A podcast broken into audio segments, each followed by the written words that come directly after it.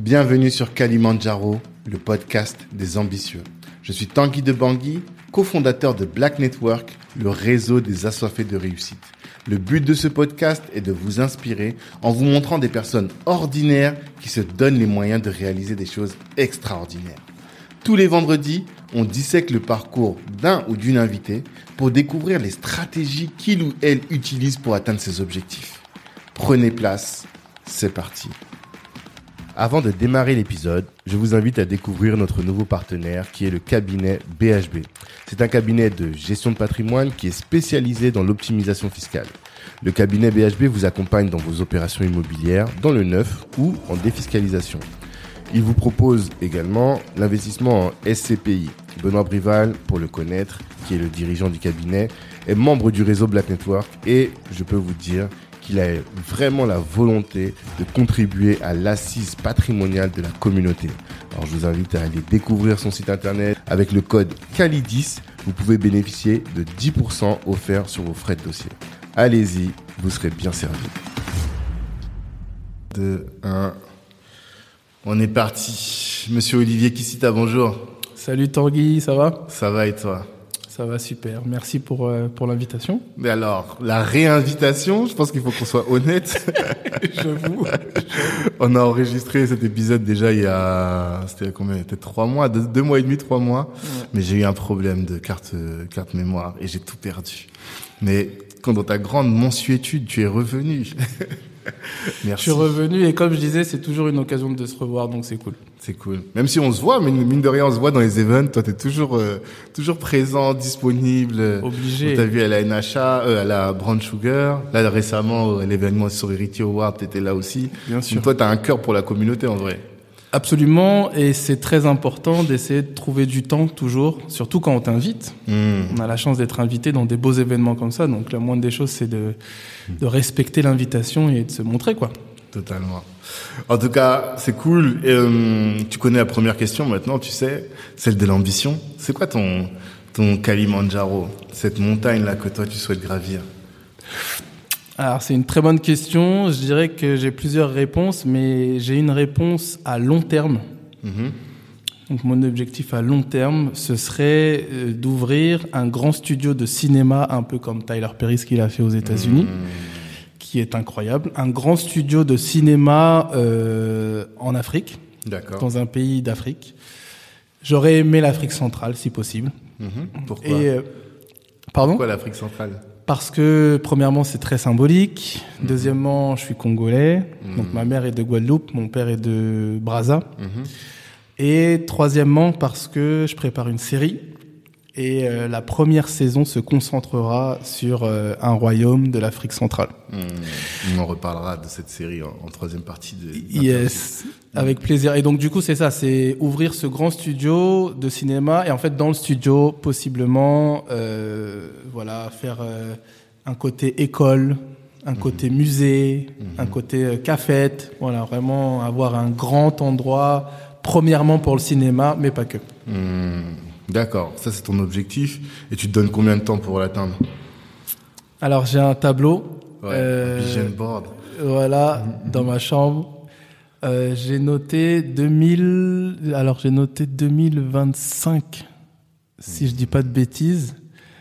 Euh, ça, c'est très costaud. Je sais que c'est pas dit, mais comme on dit, il faut viser euh, euh, la lune pour attirer euh, dans les étoiles. Au moins dans quoi. Les étoiles, c'est ouais. vrai. C'est vrai que après, tu auras l'occasion de te, te présenter, mais c'est vrai qu'on va parler beaucoup de, de cinéma, de réalisation euh, cinématographique, de l'impact du cinéma sur euh, notre imaginaire, sur euh, notre la nouvelle génération. Mais pourquoi est-ce que c'est important dès, dès, dès maintenant, je peux te poser cette question. Pourquoi est-ce que c'est important qu'on ait ce, ce studio ? Alors, pour plusieurs choses.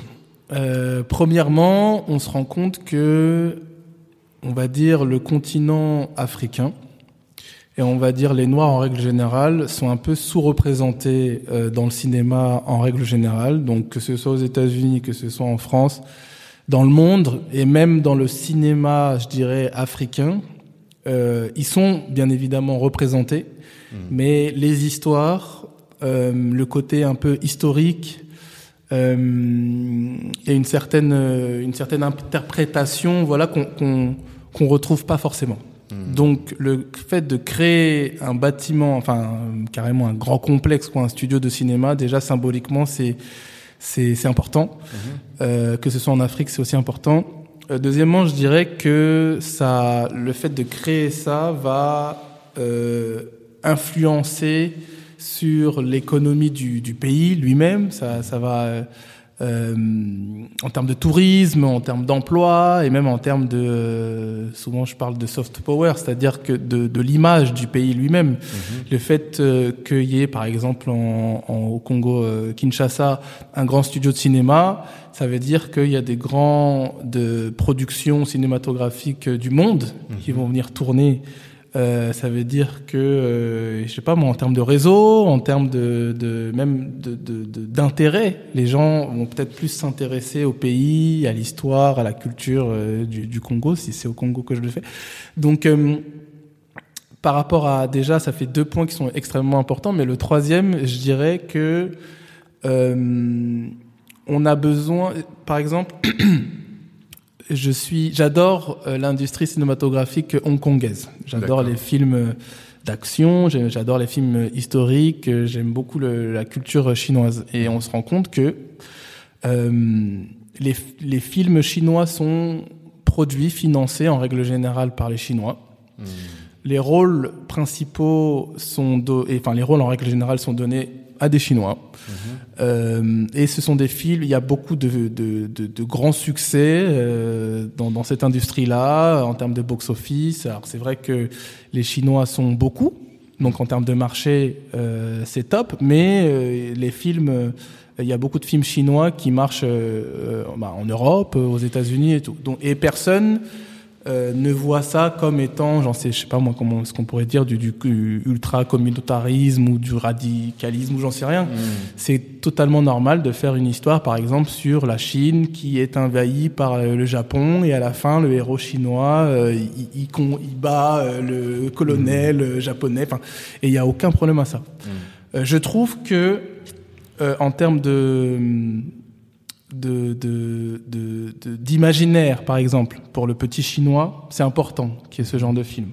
En termes de euh, représentation, voilà, le fait de pouvoir se retrouver à l'écran dans un film, euh, dans un rôle valorisant, c'est très important. Mmh. Euh, et j'ai pris l'exemple de la Chine, parce que j'aime beaucoup, mais voilà, je sais pas moi, en Inde, euh, on a, et, et même euh, récemment, on a euh, bah, le, le récent exemple de Nollywood au ouais, Nigeria. J'avais posé la question de Nollywood qui fait déjà ça finalement. Qui, alors, on est vrai, c'est une vraiment euh, une autre échelle. On n'est pas du tout, c'est pas la même. Euh, c'est Bollywood. C'est, c'est, c'est difficile de comparer euh, Nollywood à Bollywood ou euh, Hollywood ou euh, l'industrie euh, chinoise ou, ou coréenne. Qu'est-ce même qui si... leur manque selon toi?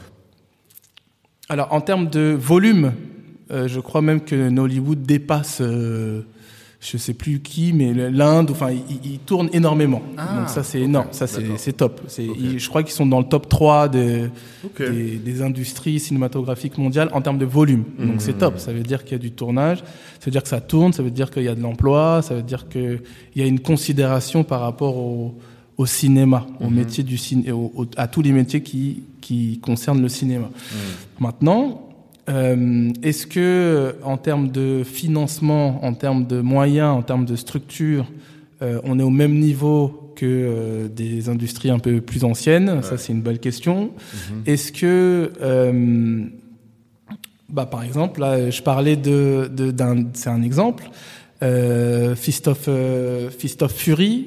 Et Fist of Legend, du coup, Fist okay. of Fury, c'est avec Bruce Lee, et Fist of Legend, c'est le remake avec Jet Li. Okay. Donc, euh, c'est une histoire, c'est un héros euh, qui retourne dans son pays d'origine parce que son maître s'est fait tuer par euh, des Japonais.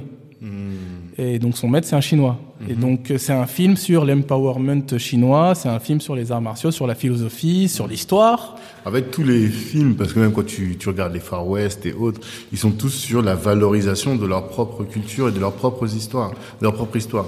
Mais nous aujourd'hui, euh, c'est que il y a le FESPACO peut-être, mais on n'est pas, il n'y a pas encore suffisamment de une une comment dire, une économie structurée sur, pour valoriser l'entre, le, les, les histoires africaines. Et quand c'est fait, c'est fait par les autres, comme on parlait juste avant de The Woman King ou euh, Black Panther, quoi. C'est ça. Mm-hmm. En fait, c'est exactement ça. Tu l'as dit beaucoup plus rapidement et simplement. Mais en fait, c'est ça. Et, et je pense que c'est pas mauvais de vouloir aller dans ce sens-là, parce que tout le monde le fait. Mmh. Si personne ne le faisait, ok, on pourrait se dire oui, le monde, machin, l'universalité, machin. Mais en fait, non, tout le monde le fait. Et les États-Unis eux-mêmes, même mmh. si euh, effectivement, aux États-Unis, on a pu voir des Denzel, et cetera et tout, donc émerger, et des Spike Lee et des Tyler Perry. Mais il en reste pas moins vrai que, euh, en termes de, de De, de, de majorité, mmh. et ben les films sont des films à propos des, d'histoires plutôt blanches, mmh. avec des acteurs principaux plutôt blancs, mmh. et avec un point de vue ultra américain. Ouais. Euh, comme je dis souvent, les États-Unis ne seraient pas les États-Unis sans Hollywood. Ouais. Les États-Unis, c'est l'armée, les États-Unis, c'est les armes, c'est, c'est, mmh. c'est, et donc au cinéma. Et le, l'Indien est le méchant. Et bah, au début c'était l'Indien, après les Russes, ouais. après les, le Vietnam, après le machin. Alors qu'on sait et... que la réalité est plus compliquée. En fait, ils ont, Exactement. ils ont, ils ont leur propre narratif, quoi. C'est ça. Exactement. Et toi, tu penses que le, ça peut, ça va nous aider, en tout cas, en tant qu'Africains, si on crée notre propre narratif. En fait, il, il, c'est ça. C'est, il s'agit de contrôler son récit. Mmh. En tant que Noir, en tant que afro-descendant, donc c'est-à-dire que sur le continent, aller vers le contrôle de son récit, mmh. s'appuyer sur tout un tas de bouquins et de témoignages et de, d'études qui ont été faites euh, par des afro-descendants, et pas que, parce que euh, y a aussi beaucoup de, de scientifiques qui ont témoigné, qui ont fait des recherches, mais malheureusement, lorsque ça va dans un certain sens, ces études-là ne sont pas euh, médiatisées euh, euh, populairement, quoi. Ouais. Elles restent, euh, voilà. Donc maîtriser son récit, mmh. euh, maîtriser, enfin en tout cas s- se représenter d'un point de vue euh, un peu euh, valorisant, parce ouais. que c'est aussi ça le cinéma. Mmh. Euh, c'est le fait de se euh, souvent on dit par exemple euh, je sais pas moi quand on est en, en Europe on prend des exemples comme la Grèce, comme Rome, mmh. euh, pour illustrer le, le, le l'excellence euh, de, de l'intellect, euh, de la raison. On, donc on cite des des grands intellectuels grecs et tout, mmh. parce qu'il y a il y a cette idée de civilisation en fait. Mmh. La France ça suit, enfin la France, l'Europe suit, euh, voilà. Et euh, moi, je pense que l'Africain, lui aussi, a le droit de, d'aller se référer à l'excellence mmh. africaine. Mmh. Qui existe. Qui a existé. Mmh. Donc, euh, voilà, en termes scientifiques, en termes historiques, et cetera. Maintenant, on, on, peut, on ne peut plus remettre en cause mmh. euh, tout ce qui a été démontré. Donc, on, on peut prendre comme référence, euh, par exemple, l'Égypte, mmh. d'anciens... Euh, royaumes comme ça qui se sont illustrés et qui ont voilà euh, donné le là à un moment donné quoi. Mmh. Et euh, je pense que y compris par le cinéma ça peut se faire. Mmh. On peut se retrouver dans des positions très valorisantes qui en plus euh, sont plutôt réalistes, réelles. Enfin mmh. ça a vraiment existé quoi. Mmh. Et je pense que c'est très important dans le la structuration de, d'une société, d'un peuple. Mmh. Le fait qu'on se retrouve dans des belles euh, dans des belles situations, à des beaux postes, euh, euh, ça participe aussi mmh. à, euh, au bâtissement euh, d'un peuple fort. Bref, je parle beaucoup, mais euh, en mais gros... Mais t'es là pour parler. C'est pas faux. Et nous, on est là pour t'écouter. C'est pas faux. Donc, je pense que voilà, le, le cinéma, c'est aussi important. Les images, en tout cas. Le, c'est un pouvoir non négligeable et tout le monde l'a compris. Mmh. Donc, le noir aussi doit le comprendre. Mmh. Hyper intéressant. Euh, ça fait quinze minutes qu'on parle presque. Est-ce que tu peux te présenter pour les gens qui ne te connaissent pas? J'avoue. On va, on va recommencer sur ça. Ouais. Euh, donc, Olivier Kissita... Euh, acteur, réalisateur, auteur, mmh.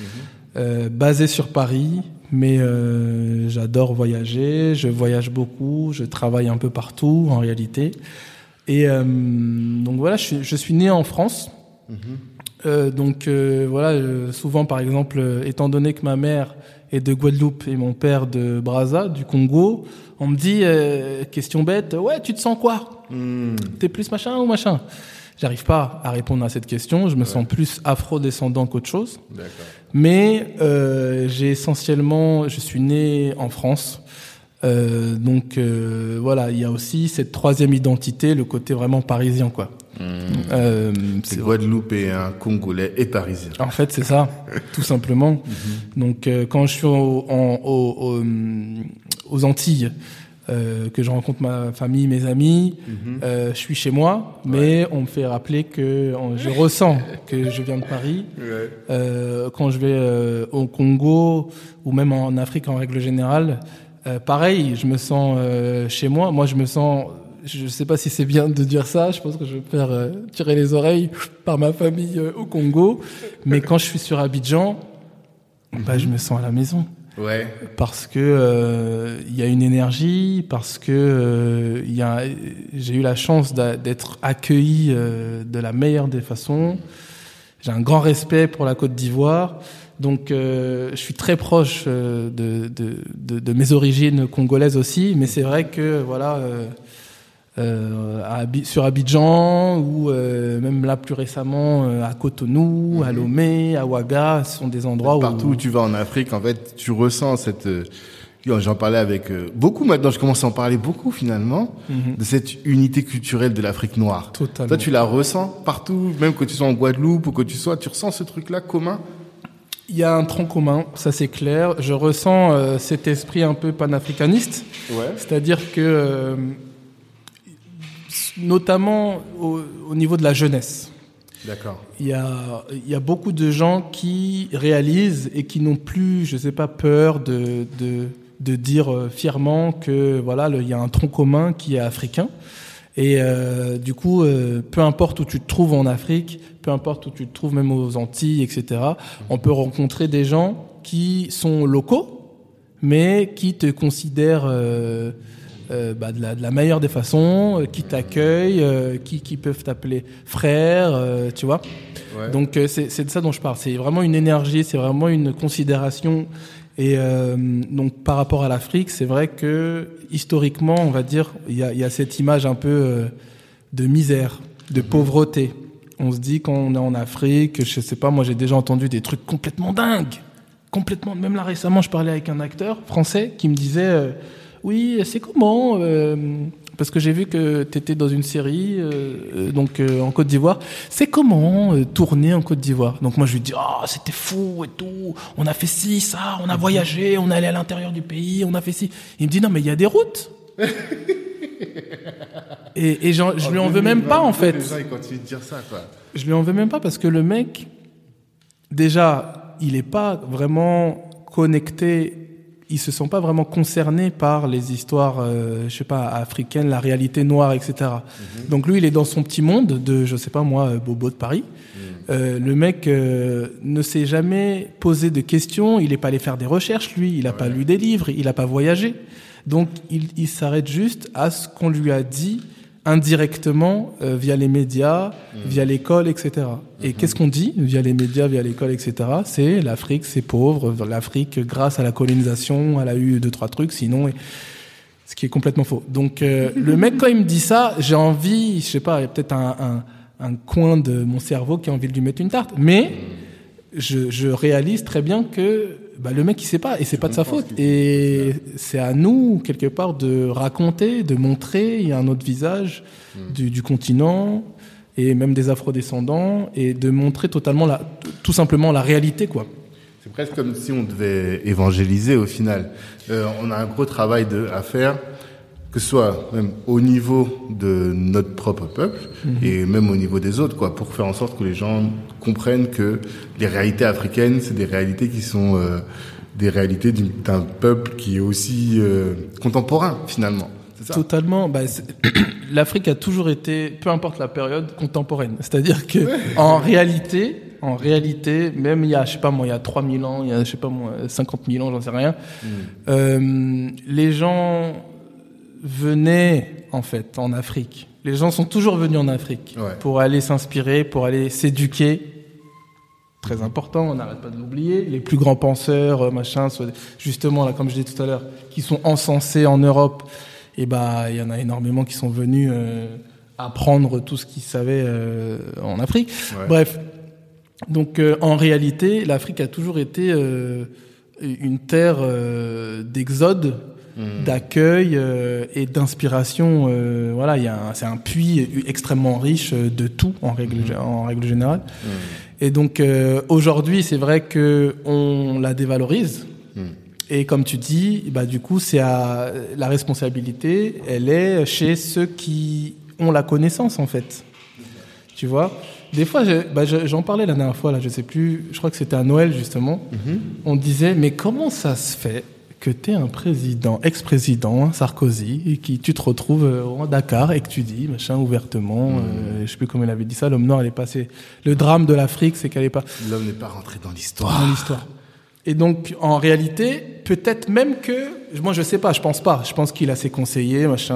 Euh, mmh. Je pense qu'il sait ce que représente l'Afrique. Mais mmh. peut-être aussi que, bah, euh, voilà, il, lui, il est dans son propre monde, dans mmh. son propre paradigme. Mmh. Et les, les, les quelques fois où on lui a parlé de l'Afrique, où il est allé en Afrique, et cetera, et bah, c'était très, euh, on va dire... Euh, Qu'une...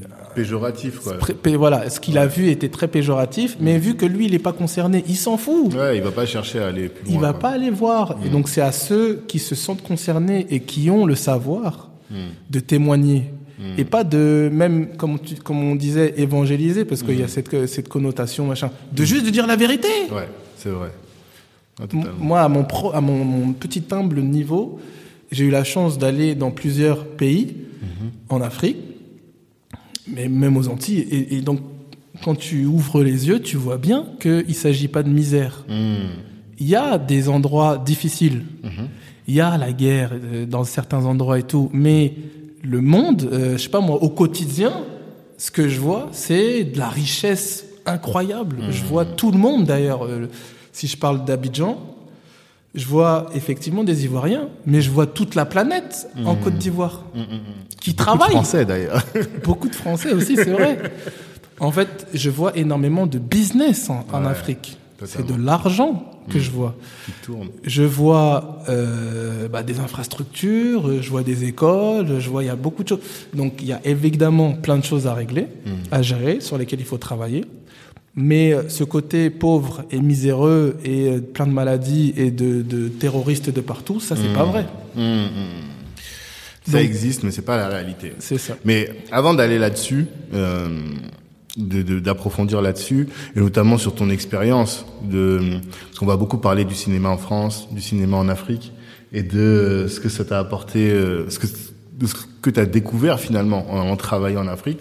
Mais avant ça, le, d'où tu viens? Tu vois, où est-ce que tu as grandi? Moi, je sais maintenant, parce qu'on a déjà fait l'épisode, mais mmh. le, le, le grand public ne sait pas. Où est-ce mmh. que tu as grandi? Et surtout, comment est-ce que tu en es venu à faire du ciné? Tu vois, je sais que tu as fait pas mal de choses. Raconte-nous un peu tout ça, s'il te plaît. Excellente question. Alors, moi, je suis de, je suis de Paris. Mmh. Je suis vraiment, un, on va dire, un Parisien. Un mais je suis né, c'est ça, mais je suis né à Gonesse. OK. Euh, mes parents euh, ont vécu euh, longtemps à Sarcelles. Mmh. Euh, je suis né à Gonesse. Et puis après, j'ai, j'ai vécu un peu, un peu partout en Ile-de-France. J'ai fait ici les Moulineaux. J'ai fait euh, Crécy-à-Chapelle dans le soixante-dix-sept. Euh, j'ai déménagé six ou sept fois, je crois, dans ma vie, très jeune. Euh, j'ai vécu aussi un moment, euh, un an aux Antilles, ouais. en, à Pointe-à-Pitre, à Bim. Euh, aux Abîmes et à Pointe-à-Pitre. Euh, Et donc, on va dire, je crois que c'était en cinquième que je m'installe sur Paris avec ma mère. Mmh. Et euh, depuis, euh, j'ai essentiellement euh, vécu sur Paris, dans le treizième. Euh, et donc, j'ai, je dirais que mes deux parents étaient très cinéphiles. Du coup, j'ai okay. eu la chance de, d'être vraiment sensibilisé aux, aux images, aux films, aux séries très tôt. Et il m'amenait régulièrement au cinéma. Euh, et euh, du coup, je me sou... la première chose que j'ai voulu faire, c'est être acteur, étant donné qu'on est, on baignait euh, sur ce, bah, Euh, ma mère, euh, elle était amoureuse de Denzel, euh, de Wesley Snipes. Euh, donc euh, régulièrement, j'entendais euh, que des belles choses par rapport à ça. Mm-hmm. Mon père aussi, il était très proche de tout, euh, donc la, la Black Spotation, ouais, euh, euh, tout ce que Spike Lee faisait. quatre-vingts, tout ça. Tu vois, voilà. Mm-hmm. Donc on avait beaucoup de V H S, beaucoup de cassettes. Euh, on regardait ça ensemble. Mm-hmm. Et euh, la deuxième influence, on va dire, dans le, dans le monde du ciné, c'est, comme je te disais tout à l'heure, l'industrie cinématographique chinoise. Mmh. Euh, les films d'action de kung-fu des années quatre-vingts quatre-vingt-dix, c'est vraiment un des courants que j'adore mmh. euh, au cinéma. Et donc, pareil, ça aussi, ça m'est venu du côté paternel. D'accord. Donc, mon père, mes oncles, ils regardaient Bruce beaucoup. Lee, des trucs comme ça, là. Bruce Lee, Jackie mmh. Chan, Jet Li, Donnie Yen. Euh, mmh. j'ai, été vra- j'ai vraiment été bercé là-dedans. Donc, autant les films un peu afro que ma mère et mon père adoraient, mmh. autant les films d'action que mon père et mes oncles adoraient, c'est deux, ce sont deux courants qui m'ont donné le sein, quoi, mmh. euh, étant petit, et qui m'ont donné envie mmh. euh, de devenir acteur. Du coup, euh, dès que j'ai pu, je me suis acheté une cassette, une, euh, un caméscope. Ok. Euh, donc euh, avant, c'était, euh, on avait des caméscopes euh, tout petits, semi-D V, tu devais mettre des, des cassettes dedans et tout. Bref, euh, on faisait comme on voulait, quoi. On n'était pas encore dans la période euh, Canon et tout. Mmh. Avant ça, euh, donc déjà depuis très petit, je me mettais en, en scène. J'écrivais en fait des histoires, euh, des petits poèmes et tout. Mmh. Et euh, donc dès que j'ai pu, j'ai acheté, j'ai acheté cette cam et j'ai commencé à, à, à tourner, donc mmh. à me mettre en scène, à mettre en scène des histoires que j'avais écrites, à prendre mes potes pour euh, tourner avec moi, pour me donner la réplique et tout. Je devais pas être le, le pote le plus cool d'ailleurs parce mmh. que tellement passionné qu'on allait tourner euh, dans les bois, les prises de tête, tout ça. Des moins dix degrés sous la neige et tout, mais voilà, j'étais jeune, j'étais à fond dans mon truc. Mmh. Et, euh, et donc, très tôt, j'ai voulu aussi prendre des cours.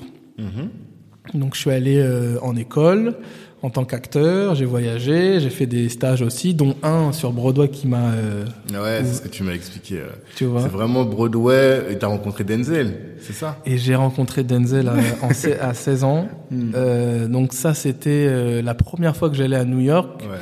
Euh, ma mère a cassé sa tirelire pour nous amener voir Denzel. Donc la pièce de théâtre sur Broadway, c'était Julius César. Mm-hmm.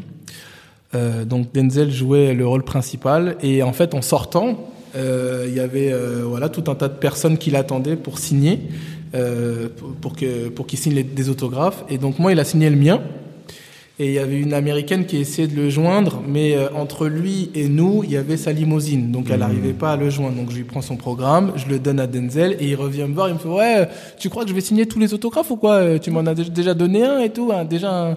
un programme, donc il dit ça en rigolant mmh. donc il se barre, il continue à, à signer donc du coup je prends le programme, je le donne à la fille, je lui dis ah bah c'est mort et tout, il mmh. est parti.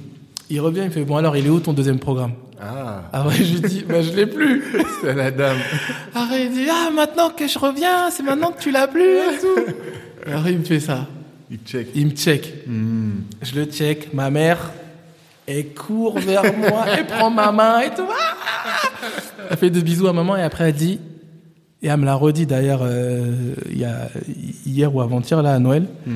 c'était un signe. Euh, il y avait des centaines de personnes. Mm-hmm. Il y avait des centaines de personnes. Il était pressé. Sa femme, elle était dans la limousine. Il n'avait pas le temps. Mm-hmm. Il a pris le temps pour signer les autographes. Il a pris le temps pour, de me parler, mm-hmm. de revenir pour signer, de checker, et cetera. Donc j'avais seize ans. Ma mère, elle était euh, habitée, tu vois. Mm-hmm. C'est un signe, c'est un signe. Mm-hmm. Donc effectivement, j'ai vu. Euh... En fait, moi, j'ai eu beaucoup de chance. Hein. C'est vrai que j'ai eu beaucoup de chance. j'ai vu, j'ai vu Denzel, j'ai vu Idriss. Idris Elba Idris Elba, okay. Et j'ai vu Chadwick Boseman. Ah, rest in peace. Rest à quelle in occasion peace. Tout ça? Et bah, en fait, c'est à chaque fois... Chadwick, c'était euh, une autre fois où j'étais allé à Los Angeles. Mm-hmm. En fait, c'était en deux mille quinze ou deux mille seize. Je réalisais un long métrage à l'époque ouais. sur la création de vidéos sur Internet. Mm-hmm. Donc, j'avais fait une dizaine de destinations dans le monde, mm-hmm. dont les États-Unis. Mm-hmm. J'étais allé tourner là-bas. Et donc, avant d'aller au donc un, un grand complexe détenu par Google et, et YouTube, mmh. ils appellent ça le YouTube Space. D'accord. Je tournais là-bas, j'avais du, du matériel et tout. Euh, euh, je, j'ai soif, donc je vais dans une boutique euh, à Los Angeles pour me prendre un smoothie. Et bizarrement, je vois un, donc il y a une file d'attente et je vois il y a un mec qui est face au mur, mm-hmm. sur un coin et euh, qui fait pas de bruit. Et donc c'est c'est, c'est ce truc un peu bizarre qui m'a euh, interpellé, qui m'a interpellé. Ouais. Et donc je le retrouve, je le reconnais. Mm-hmm. Et moi en fait, j'avais. Et tu je... reconnais. Il avait déjà fait euh, Black Panther ? Non. Oui. Il avait fait euh, Get On Up, ah, le, le biopic avec, de. Euh... de James Brown. James Brown, ok. Et euh, moi, c'est ça. C'est grâce à ça que je l'ai vraiment connu, d'accord. Chadwick. Euh, et donc, je le vois, je pense à euh, James Brown direct et tout. Waouh, c'est dingue ce qu'il a fait. Donc, euh, je vais le voir. Waouh, c'est dingue ce que vous faites et tout. Bravo, mmh. bravo, bravo. Je peux prendre une photo ? Mmh. Il me dit euh, alors, écoute, je préfère te dire directement, je prépare un grand rôle. Et j'ai pas le droit. Direct. Il m'a pas dit Black Panther, mais il m'a dit je prépare un grand rôle, j'ai pas le droit de faire des photos. Moi, ah, je savais pas que c'était Black Panther. Mmh. Donc, je lui dis, ah, ok, y a pas de souci. Je retourne pour faire ma queue, je prends mon smoothie. Mmh. En sortant, il me tape dans l'épaule, bon, vas-y, viens, on fait la photo. Mais non! Et on a fait tu la photo. Tu m'as pas raconté ça la dernière fois. Hein. Et la photo, je l'ai là. Tu l'as dans ton téléphone. Ouais, et donc, en fait. Elle est collector, cette photo. C'est, c'est, c'est collector. Et, et c'est tellement collector que je l'ai mise dans ma Bible, dans mon dossier de présentation mmh. de ma série Origine. Ouais. Je l'ai mise. Parce que, enfin bref. Euh, ouais, parce qu'en fait, la, à ces deux occasions-là, l'acteur, finalement, il aurait pu ne pas te calculer, et à chaque fois, il revient vers toi. C'est pour te dire qu'il y a des, il y a beaucoup de soi-disant stars célébrités, tu les croises, elles te regardent pas, elles, elles mmh. t'insultent même, elles se barrent, tu sais. Bon, après, je comprends. Euh, des fois, t'es fatigué, des fois, t'as pas la tête à ça, tu vois. Mmh. Mais il y a beaucoup de wannabe quelque chose qui sont exécrables. Ouais. Il y a des gens comme Denzel et Chadwick mmh. qui ont bâti quelque chose d'énorme, c'est des légendes, mmh. qui prennent le temps, mmh. qui sont plus humains que la caissière à Franprix, quoi. Tu c'est vois ça. Donc c'est, j'ai, j'ai, c'est énorme parce que ça t'apprend beaucoup de choses. C'est de l'humilité déjà. Mmh. Moi, quand on me dit euh, quoi que ce soit, j'essaye ouais. de. Par exemple, là récemment, j'étais à Cotonou, mm-hmm. donc j'étais invité à la, à, au Ciné deux cent vingt-neuf Awards, c'est une cérémonie de d- distinction, d'accord. un grand festival. Mm-hmm. Et euh, donc il y a la cérémonie, on remet des prix, et cetera. On prend la parole, on fait deux trois interviews, et en fait, juste après, on devait être présent à la grande soirée after euh, avec Canal euh, dans un grand hôtel à Cotonou. Mm-hmm. Et donc il euh, y a le, les organisateurs. De, de l'événement et les chauffeurs qui me disent Olivier, Olivier, Olivier, Olivier, viens, viens, faut y aller, faut y aller, faut y aller. Mmh. Donc je, j'y vais, mmh. mais en y allant, t'as au moins trente personnes qui te disent ah, je peux faire une photo, je peux faire une photo. Mmh. Comment tu dis non en vrai ouais, c'est ça le vrai sujet. Si tu dis non, j'y vais, ça fait c'est trop horrible. Speed. Enfin, c'est, euh... c'est, je sais pas, ça fait bizarre. Et puis surtout, mmh. euh, qui es-tu pour dire non à... Enfin, tu ouais, vois ouais, ouais. Et en même temps, le fait de, de faire plein de photos, ça met mal l'organisation. Donc j'ai essayé de, de faire des photos un peu et de partir et de leur dire de, qu'on allait les faire euh, à l'after. Après, là, ça, ouais. Mais l'idée, c'est que la personne, elle est là. La personne, elle, t'as de la chance parce qu'elle te connaît, elle te respecte, elle t'aime, elle aime mmh. ce que tu fais. Mmh. Le moindre gênant, petit truc. Ouais, ouais, ouais. C'est gênant de dire non, c'est gênant de... De, de, de, de repousser les gens, c'est, c'est pas facile, c'est clair. C'est, c'est incroyable. Et, et comme je t'ai dit, Chadwick Boseman, le mec, il allait faire Black Panther. Ouais. Il a pas besoin d'un petit français euh, d'origine congolaise, antillaise. Totalement. Il sait même pas que je suis acteur, tu sais. Il, ouais, eh ben, il, il est pas. Venu quand même. Et tu connais le lien entre les deux. Tu sais que c'est Denzel qui a payé les études de Chadwick. Tu sais, je disais toujours, il y a entre les deux, c'est comme s'il y avait une filiation. Tu vois, mm. des gens, des gens qui ont impacté en tant qu'acteur noir et tout, et finalement ils t'ont transféré. Donc c'est toi le troisième. Waouh, waouh, c'est trop pour mes petites épaules. J'aimerais bien, mais c'est trop. Enfin, non, bah, après, tu... pour. Après mm. on dit tout ça, mais l'air de rien. Spo- spoiler alerte pour ceux qui n'ont pas vu euh, Wakanda Forever, Black Panther deux. Mm. Je dis souvent que le prochain, mm. ce sera un francophone. Ah. Parce que la scène post-générique. Ouais, ouais, ouais, le fils. Ouais. Oui, oui, oui. Il est hey, Wakandais. Là, tous les gens qui n'ont pas vu, là. Mais je leur ai avancez dit. De... Non, on leur dit, voilà, avancez de trente secondes, on va en parler. Parce que là, ça, c'est réel. Cette scène-là, elle est trop forte. Mais n'écoutez pas ce qu'on va dire. Oui. Toi, tu penses que ce serait un francophone? Non, enfin, dans, dans l'idée. Ouais, parce ouais, que ouais, ouais. Euh, Nakia, elle est partie mm. euh, à Haïti. C'est ça. Elle a eu un enfant, donc l'enfant avec Chadwick, donc l'enfant avec T'Challa, donc l'enfant mm. il est Wakandais, mm. mais mm. de culture haïtienne. C'est vrai, c'est vrai. Et dans le film, tu le vois parler français. Ouais, ben oui. Il s'appelle donc, Toussaint. Toussaint. Il s'appelle Toussaint. Tu vois ou pas? Donc c'est toi le prochain Black Panther. Donc, en fait, tu veux pas nous annoncer quelque chose? Ça se rapproche. Ouais, ça ouais, se ouais. rapproche de nous. T'es prêt, t'es prêt? Parce que t'as fait la moi, muscu, prêt, tout ça là. Moi, t'es... Je prêt. Moi, j'ai poussé la. T'es pompe. Au taquet. Non, mais bah voilà, on, comme tu dis, mm. Denzel, il paye les études entre guillemets mm. de Chadwick. Chadwick, il dit, there is not.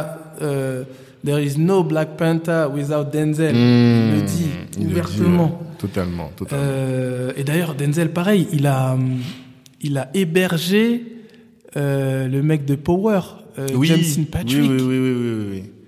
Non, non, mais après, ce que tu as dit sur euh, les personnalités qui sont ultra accessibles, en fait, je pense que les gens ne mesurent pas à quel point ce sont des humains, tu vois. Je, j'ai, j'ai, je me suis retrouvé avec Chen Yang, j'étais en train de pitcher Black Network et tout. Et à l'époque, hein, à l'époque où il n'était pas aussi connu qu'aujourd'hui, mais bon, il avait déjà fait tout ce qu'il avait fait, quoi. Et il vient, il prend mon téléphone, il met son numéro de téléphone. Et il me dit, vas-y, dès que t'as un truc, appelle-moi. Je dis, euh, j'ai rien demandé, tu vois. Et c'est là où je me suis dit, ah, en fait, t'as des gens, et comme t'as dit, t'as des gens, finalement, qui n'ont pas fait grand-chose. Et eux, ils sont là, ils se la pètent pour avoir leur numéro, c'est une dinguerie. Et puis t'as des gens comme ça, qui euh, sont sollicités par tout le monde et c'est eux qui viennent vers toi. Et en fait, c'est des humains, en fait. Les gens oublient que c'est des humains. Exactement. Et qu'ils ont ces comportements d'humains aussi et que tu peux les aborder comme t'aborderais un autre humain, en fait. T'as pas besoin forcément d'avoir une attitude différente. T'es face à un humain. Exactement. On est tous des humains, en vrai. Totalement, totalement. Mais là, t'as abordé quelque chose que t'as pas développé, c'est ce long métrage, ce, ce reportage, c'est quoi? C'est un documentaire plutôt. Hein. C'est un documentaire que t'as créé? Un docu-fiction. D'accord. Euh, que j'avais, que j'ai réalisé en deux ans.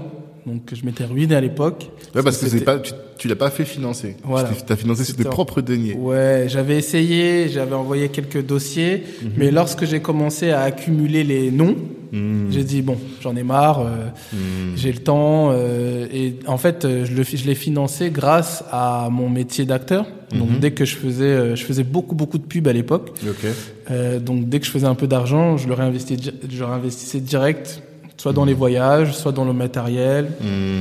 Et donc, concrètement, c'était sur la création de vidéos sur Internet. D'accord. J'avais fait un film en deux mille douze euh, qui s'appelait Ten Years, et qui était coproduit avec un ami à moi que tu connais qui s'appelle Thomas Léveillé. On connaît qui, le village, euh, qui, le qui chef a, du village. Qui a créé le village Massé en plein sur Paris. Là où on est actuellement, là où on tourne, on, on lui passe un grand big up.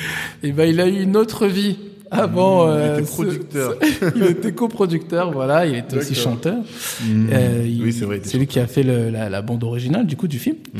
Et donc euh, voilà, j'avais fait un film qui avait fait les festivals. Donc en deux mille douze à peu près, c'était la première fois que je faisais les festivals par rapport à un film. Donc c'était mmh. un court métrage. Et donc juste après, donc avant ce court métrage, j'avais fait pas mal de vidéos sur Internet. Mmh. On va dire à partir des années deux mille neuf, deux mille dix. Okay. Je, je, j'avais fait des millions de vues sur Internet et tout. Okay. Donc je m'étais, par rapport à des séries de vidéos euh, un peu drôles, euh, voilà. Mmh. Et donc après je m'étais dit bon, j'ai envie de faire un truc un peu plus ciné. Donc mmh. j'ai fait en deux mille douze le film, mmh. le court métrage Ten Years, mmh. coproduit avec Thomas. Mmh. Euh, et donc après, dans, à partir de deux mille treize, j'ai commencé à réaliser un long métrage parce mmh. qu'après le court métrage, je m'étais dit bon, maintenant je vais faire un truc encore plus ciné. Mmh. Et tout ça dans une, euh, dans cette idée que j'étais acteur. Mais je, je passais quelques quelques castings, mais j'étais pas satisfait mmh. parce que j'avais pas de belles propositions, parce que je voulais jouer, parce que mmh. je voulais travailler dans mon milieu, quoi, tout ouais. simplement. Parce que à la base, t'as un B T, un D U T, c'est ça ? À la base, j'ai une licence euh, ouais. administration euh, sociale option euh, droit politique, un truc comme okay. ça, à la Sorbonne. Mmh. Et donc juste après cette licence, je suis allé chez Acting International. Mmh. Donc j'ai fait ma formation, des stages et tout. Mais l'idée, c'est que voilà, t'es acteur, tu te formes et t'as envie de travailler. Totalement. Et euh, bon, il y a effectivement, c'est vrai, c'est une réalité que quand t'as un certain profil, voilà, t'as un certain, euh, t'as certains types de rôles qu'on te propose. Ah, explique. Qu'est-ce que tu veux? Tu crois que je vais te laisser passer comme ça et ne, ne pas te détailler? C'est-à-dire? En fait, moi, j'évolue en France. Ça se représente, on peut le retrouver aussi aux États-Unis, d'une moindre mesure, bien évidemment, mais bon, voilà, on va parler de la France. Mm-hmm. Euh, quand tu es, euh, bon, c'est une réalité, et tout le monde le dit, quand tu es euh, noir ou euh, j'ai peut-être euh, quand tu es euh, petit ou quand tu es handicapé ou voilà, j'en sais rien. Mm. Sont d'ailleurs des caractéristiques qui n'ont rien à voir, mais ça prouve que là, c'est, c'est, c'est chaud quand ouais, même, totalement. Que ce soit aussi discriminant la couleur, mm-hmm. aussi discriminant que des l'handicap ou quoi, enfin bref. Mm. Euh, on te propose du coup des rôles très clichés, mm. donc tout le monde le sait. Euh, en règle générale, ça tend un peu à changer, surtout dans la publicité. Mm. Mais en règle générale, euh, voilà, euh, mec de cité, euh, migrant, euh, voilà, mm. sportif, voilà. Et euh, donc il euh, y a une étude très intéressante du collectif cinquante cinquante là. D'accord. Euh, qui disait que en que, donc l'étude elle a été euh, publiée je crois en, en deux mille vingt-deux. Euh, ils ont un site un, un euh, ils ont un, un compte Instagram où il euh, y a tout marqué, c'est super D'accord. intéressant et ils disent que il y a sept pour cent des rôles principaux dans le cinéma français qui sont donnés euh, aux Noirs. D'accord. Donc en gros Euh, quatre-vingt-treize pour cent, enfin tu vois, mmh. euh, ça veut dire que c'est une minorité criante euh, de, euh, de de rôles qui sont donnés. Euh, ouais, sept pour cent c'est très faible. Hein. Aux, aux Noirs. Et pire, c'est que euh, c'est, c'est sept pour cent de rôles qui sont donnés aux Noirs. Je crois que c'est sept, peut-être même cinq, hein. Mmh. Mais c'est sept pour cent qui sont donnés aux Noirs. Collectif cinquante cinquante, Network of Film Professional Promoting Equality and, and Inclusion. Tu l'as ? C'est ça. Je suis sur le, le, l'Instagram. Sur Insta. Ouais. Et ben bah, ce, ce peu de, de rôles principaux qui sont qui sont donnés aux Noirs dans le cinéma français, comme je t'ai dit, sont clichés. Mmh. Donc en règle générale, voilà, t'es soit un dealer, soit un migrant et tout. Donc euh, c'est c'est très compliqué quand t'es un jeune euh, ouais. afrodescendant. Tu te dis que tu vas devenir acteur. Jamais, quand t'es petit, tu te dis euh, acteur, c'est avoir que des rôles secondaires, euh, c'est mourir dans le film, euh, c'est être un dealer. Jamais tu dis ça. C'est ça, je te jure. Quand t'es un Renoir, soit tu te tu t'identifies à Denzel, ou alors même tu quand tu regardes Superman, euh, voilà, Henry Cavill là, t'as mm-hmm. envie d'être lui en fait. Mmh. Tu vois ce que je veux dire? Donc, ouais, quand t'es petit, tu mais dis. Mais tu sais que tu pourras pas, enfin, quand tu grandis, tu réalises que tu pourras pas parce que euh, tu t'as pas la. Tu réalises parce que personne te l'a dit. Mmh. Parce que tu vis dans un monde, dans une société où on te dit liberté, égalité, fraternité. C'est ça. Parce qu'à l'école, on t'a dit, euh, vas-y, parce paye. C'est gros. Et après, t'inquiète, tu vas devenir acteur. Ouais, et en fait, est-ce qu'on peut dire même que c'est pire dans l'acting que dans le monde salarial en général? Parce que dans le monde salarial, bon, ben, on voit quand même des cadres à responsabilité et tout, de plus en plus.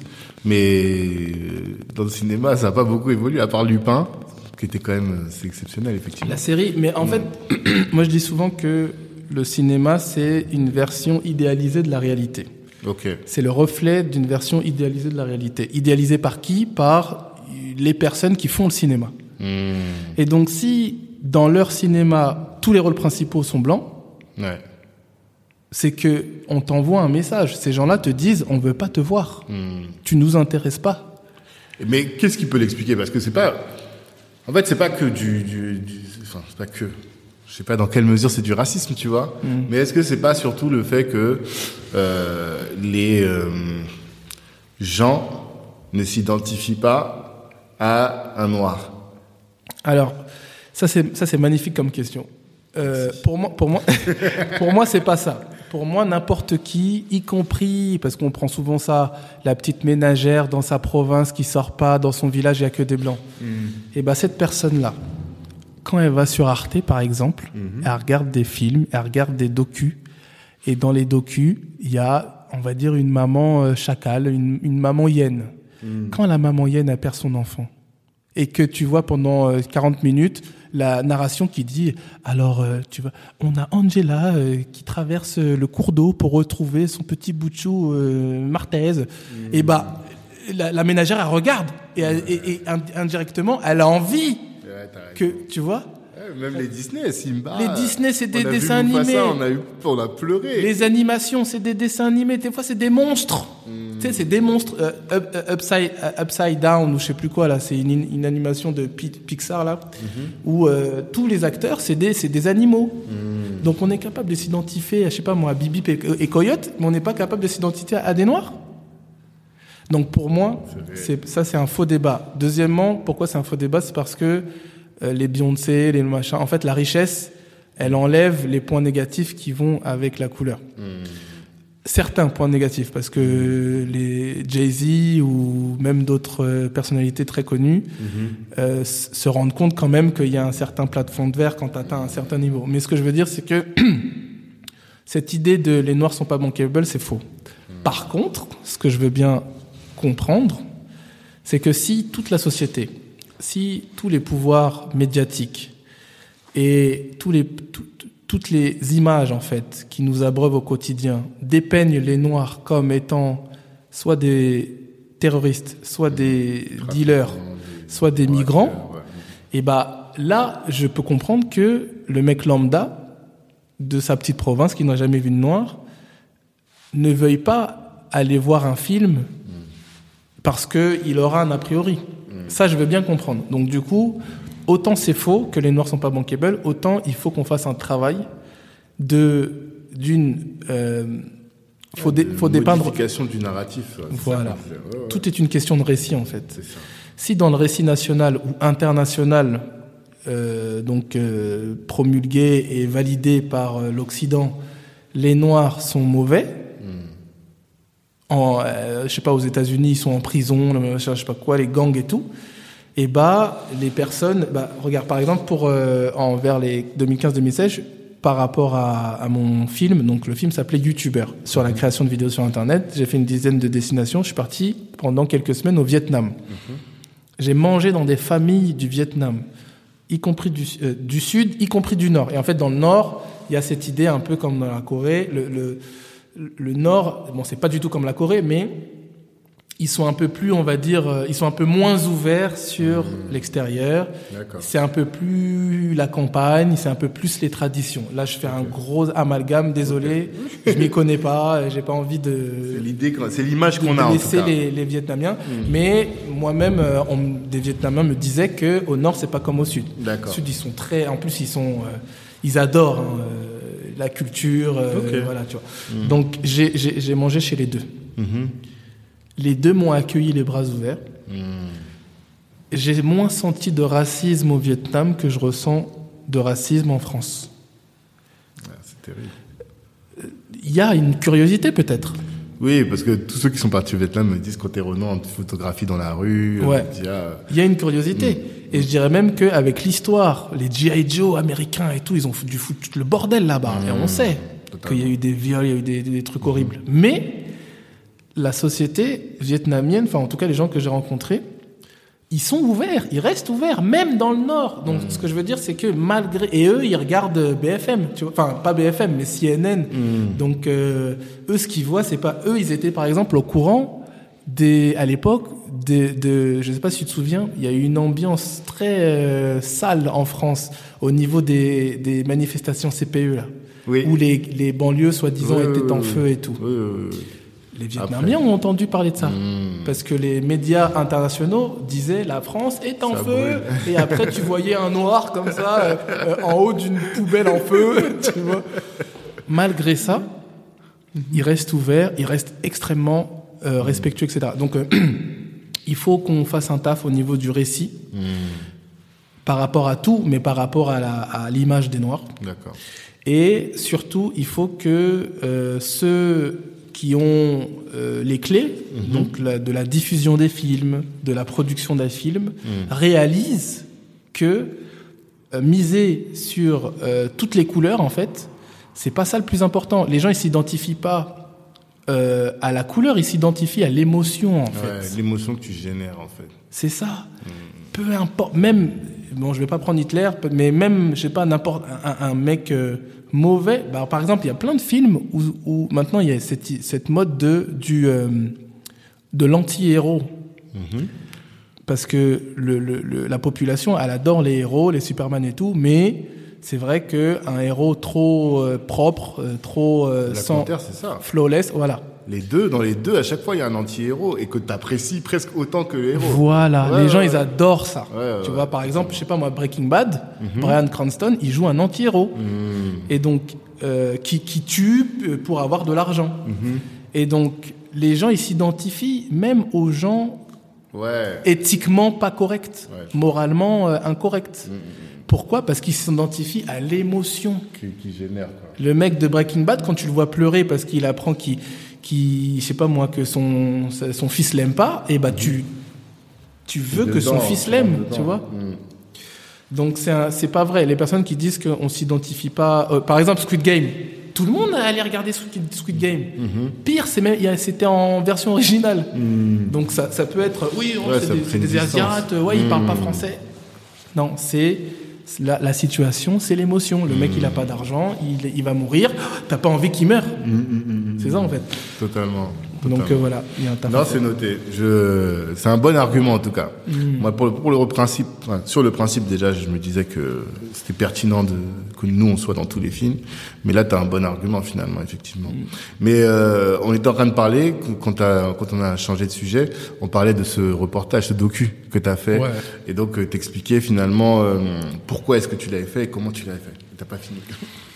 Donc autoproduction, ouais. j'ai visité une dizaine de pays, j'ai interviewé une centaine de, de d'intervenants et en fait l'idée c'était de faire un docu-fiction. Donc euh, la partie fiction, c'était un créateur de vidéos que j'ai joué, mmh.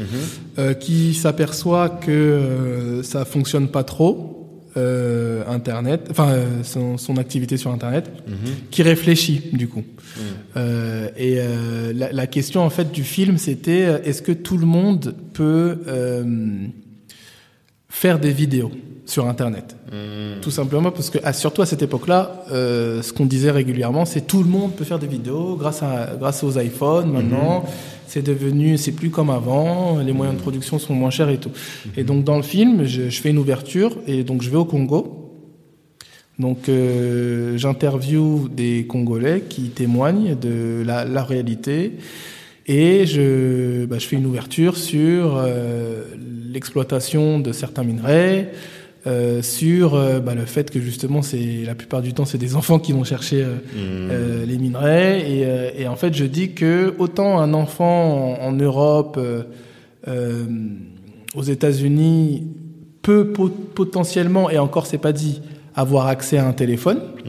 parce que c'est pas dit parce que ça reste cher aussi. Mmh. C'est pas tout le monde qui peut se permettre de mettre mille euros dans un téléphone pour ouais, filmer. Surtout l'iPhone, ouais. ouais, mais euh, autant même en Europe c'est compliqué, c'est pas donné à tout le monde. Autant mmh. en Afrique, euh, et bah malheureusement, euh, il y a. Ouais, c'est, c'est encore plus un truc de privilégié, quoi. C'est encore plus un truc de privilégié, et ce téléphone-là qui va te permettre toi en tant que jeune européen ou américain de faire ton ton vidéo, il dépend du travail du même jeune, ouais, entre guillemets, c'est terrible, hein. qui va aller chercher euh, la matière première pour que tu t'amuses. Donc non, en fait, tout le monde ne peut pas faire, de... et ça reste un luxe. Mmh. Et c'est ça que je disais par rapport à la création de vidéos sur Internet, c'est que c'est magnifique, il y a eu une, une, une popularisation, euh, euh, mais ça reste malheureusement encore un luxe, parce que voilà, hein, dans notre vie de tous les jours, euh, on, on doit travailler, on doit payer les études et tout, mmh. et il y a d'autres réalités où bah, tu dois aller chercher... Euh, Euh, mmh. pour euh, un franc C F A, enfin bon, bref. Ouais, ouais, totalement.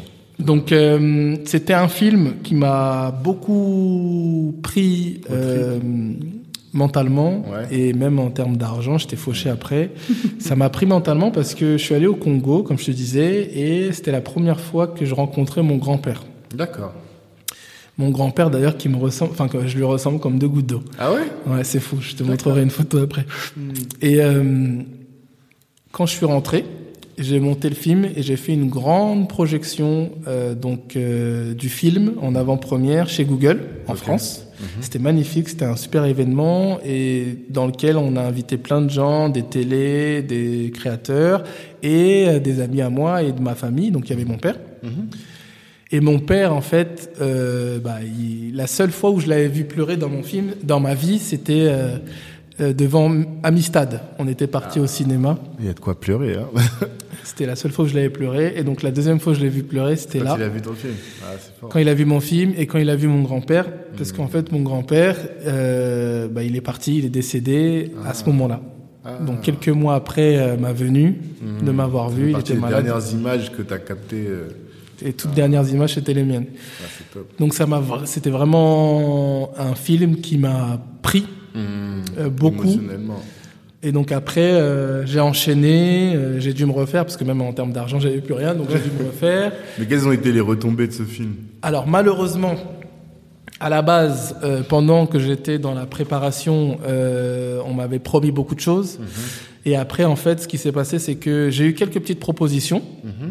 Euh, mais euh, les, euh, j'ai eu par exemple une proposition de diffusion sur une chaîne télévisée, mais euh, c'était dans des horaires complètement, euh, tu vois, c'était à trois heures, un truc comme ouais, ça du matin. Ça, ouais. euh, et c'était surtout risible euh, en termes d'argent. Mmh. C'était vraiment ridicule, euh, tellement ridicule que ça m'intéressait même pas. Mmh. Euh, j'ai eu quelques petites propositions comme ça. Et sinon, euh, euh, en fait, l'idée c'est que c'était un film. Qui, ça, ça, ça se voulait être un film pour, sur, les, sur la création de vidéos sur Internet par un créateur de vidéos. Mmh. Parce qu'à l'époque, le, les seuls petits... Il n'y avait pas de documentaire d'ailleurs, il n'y avait que des mm, reportages. Mmh. Et les seuls petits reportages qu'il y avait étaient faits par des médias traditionnels, mmh. des grandes chaînes télévisées. Et donc du coup, c'était le point de vue de la télé. Ouais, bien sûr. Et le point Alors de vue là, de vieux des acteurs. Sur mmh. la jeunesse d'Internet. Mmh. Et donc là, ça se voulait, ça se voulait euh, tu vois, c'est pour ça que j'ai eu, j'ai eu tout le monde en France. Hein. J'ai eu euh, Cyprien, euh, Rémi Gaillard, euh, j'ai eu euh, tous les gens du studio Bagel, enfin euh, mmh. voilà, j'ai eu Mister V.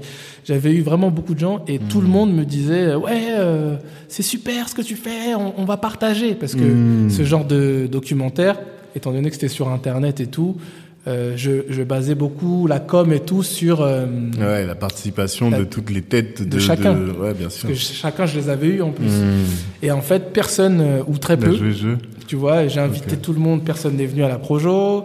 Après oh. j'ai fait une grande campagne sur le réseau, personne n'a tu vois mmh. donc comme je te dis c'est un film qui m'a beaucoup coûté. Et quand j'ai vu que les t'as propositions... Appris, finalement, t'as remis, ça t'a remis euh, voilà. les, l'église au milieu du village. C'est ça.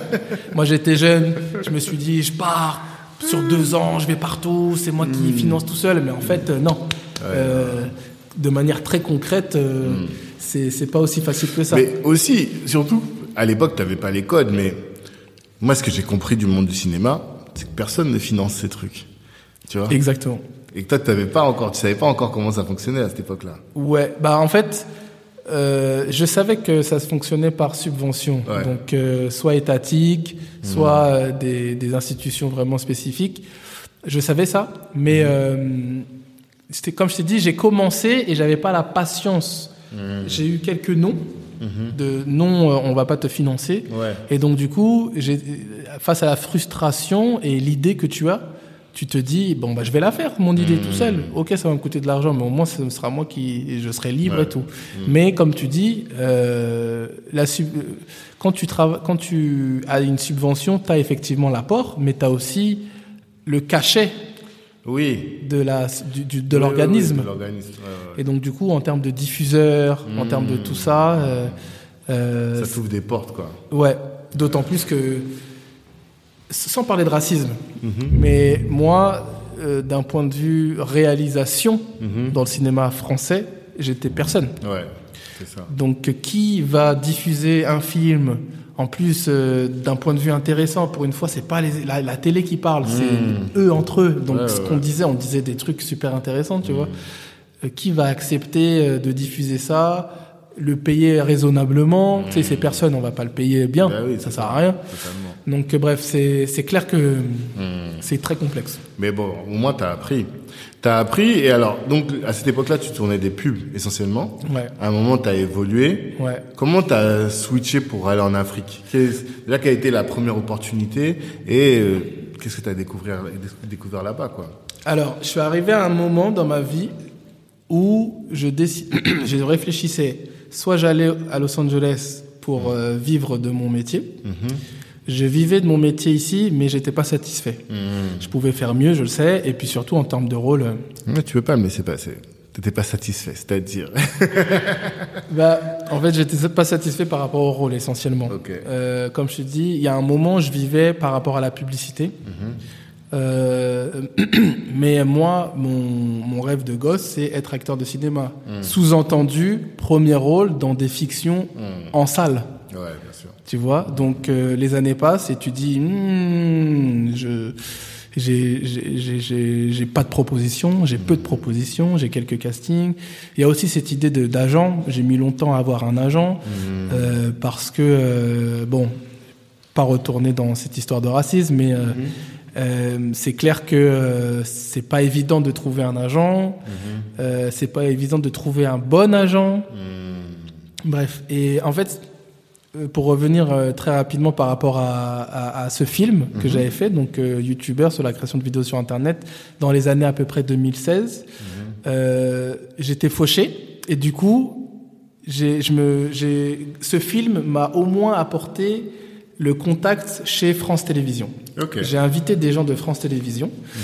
euh, et en fait, après on m'a invité chez France, Télé, chez France, euh, euh, c'était France O, je crois. France mmh. O ou France Télévisions. Okay. Et euh, donc, on m'a invité pour me présenter. Mmh. Et donc, euh, c'est là où j'ai appris qu'il faz- il faisait un casting pour un rôle, pour une série télé pour France O, qui s'appelait Cut. Okay. Et donc, du coup, je postule grâce à ça. Donc, mmh. euh, je, je fais le casting et j'ai le rôle. Mmh. Et du coup, c'est la première fois où j'ai un rôle plutôt important. C'était pas un rôle principal, mais c'était un bon rôle à la, à la télé. Okay. Donc, on va dire, c'est l'une des choses que m'a apporté le fait d'avoir fait ce film. Totalement, en termes de retombées. Ouais. Et puis, j'avais besoin d'argent. Je suis parti quatre mois. Ça, mmh. m'a, ça m'avait fait du bien. J'étais mal payé à l'époque. On, tout le monde s'est foutu de ma gueule là-bas. Mais ça m'a fait du bien. Ça t'a permis de te refaire. Voilà. Et puis des fois, faut, en entrepreneuriat, il y a quelqu'un qui me disait, des fois, il faut acheter ton, ton client, en fait, tu vois. C'est-à-dire que là, t'as moins bien, t'as pas été très bien payé, donc finalement, c'est comme si t'as perdu de l'argent, mais ça te permet de rentrer dans les bases de données, de commencer à, à prouver un truc. Donc, c'est peut-être une étape qui est nécessaire, au final. Exactement. Bah, c'est ça. C'est assez... C'est, la rémunération, c'était l'expérience, c'était Totalement. surtout l'expérience, c'était les, le réseau et tout. Et donc, euh, on va dire, dans les années deux mille seize deux mille dix-sept, j'étais là-bas. Mm-hmm. Euh, et donc, euh, c'était la première fois où j'avais, euh, tu vois, donc j'avais l'impression que je, je step-upais un peu mon game, mm-hmm. tu vois, que, ouais, que, ouais, ça, ouais. que ça avançait. Totalement, donc, ça me faisait du bien. Mm-hmm. Euh, donc euh, après ça, je sais plus ce que j'ai fait, j'ai dû faire pas mal de petits projets un peu euh, autoproduits euh, ici et là. Et, euh, et donc, en fait, il y a un, y a un, un moment mmh. dans ma vie où je reçois une proposition. D'accord. Je reçois euh, quelqu'un qui... Il y a quelqu'un qui vient me, rec- me contacter via Messenger, mmh.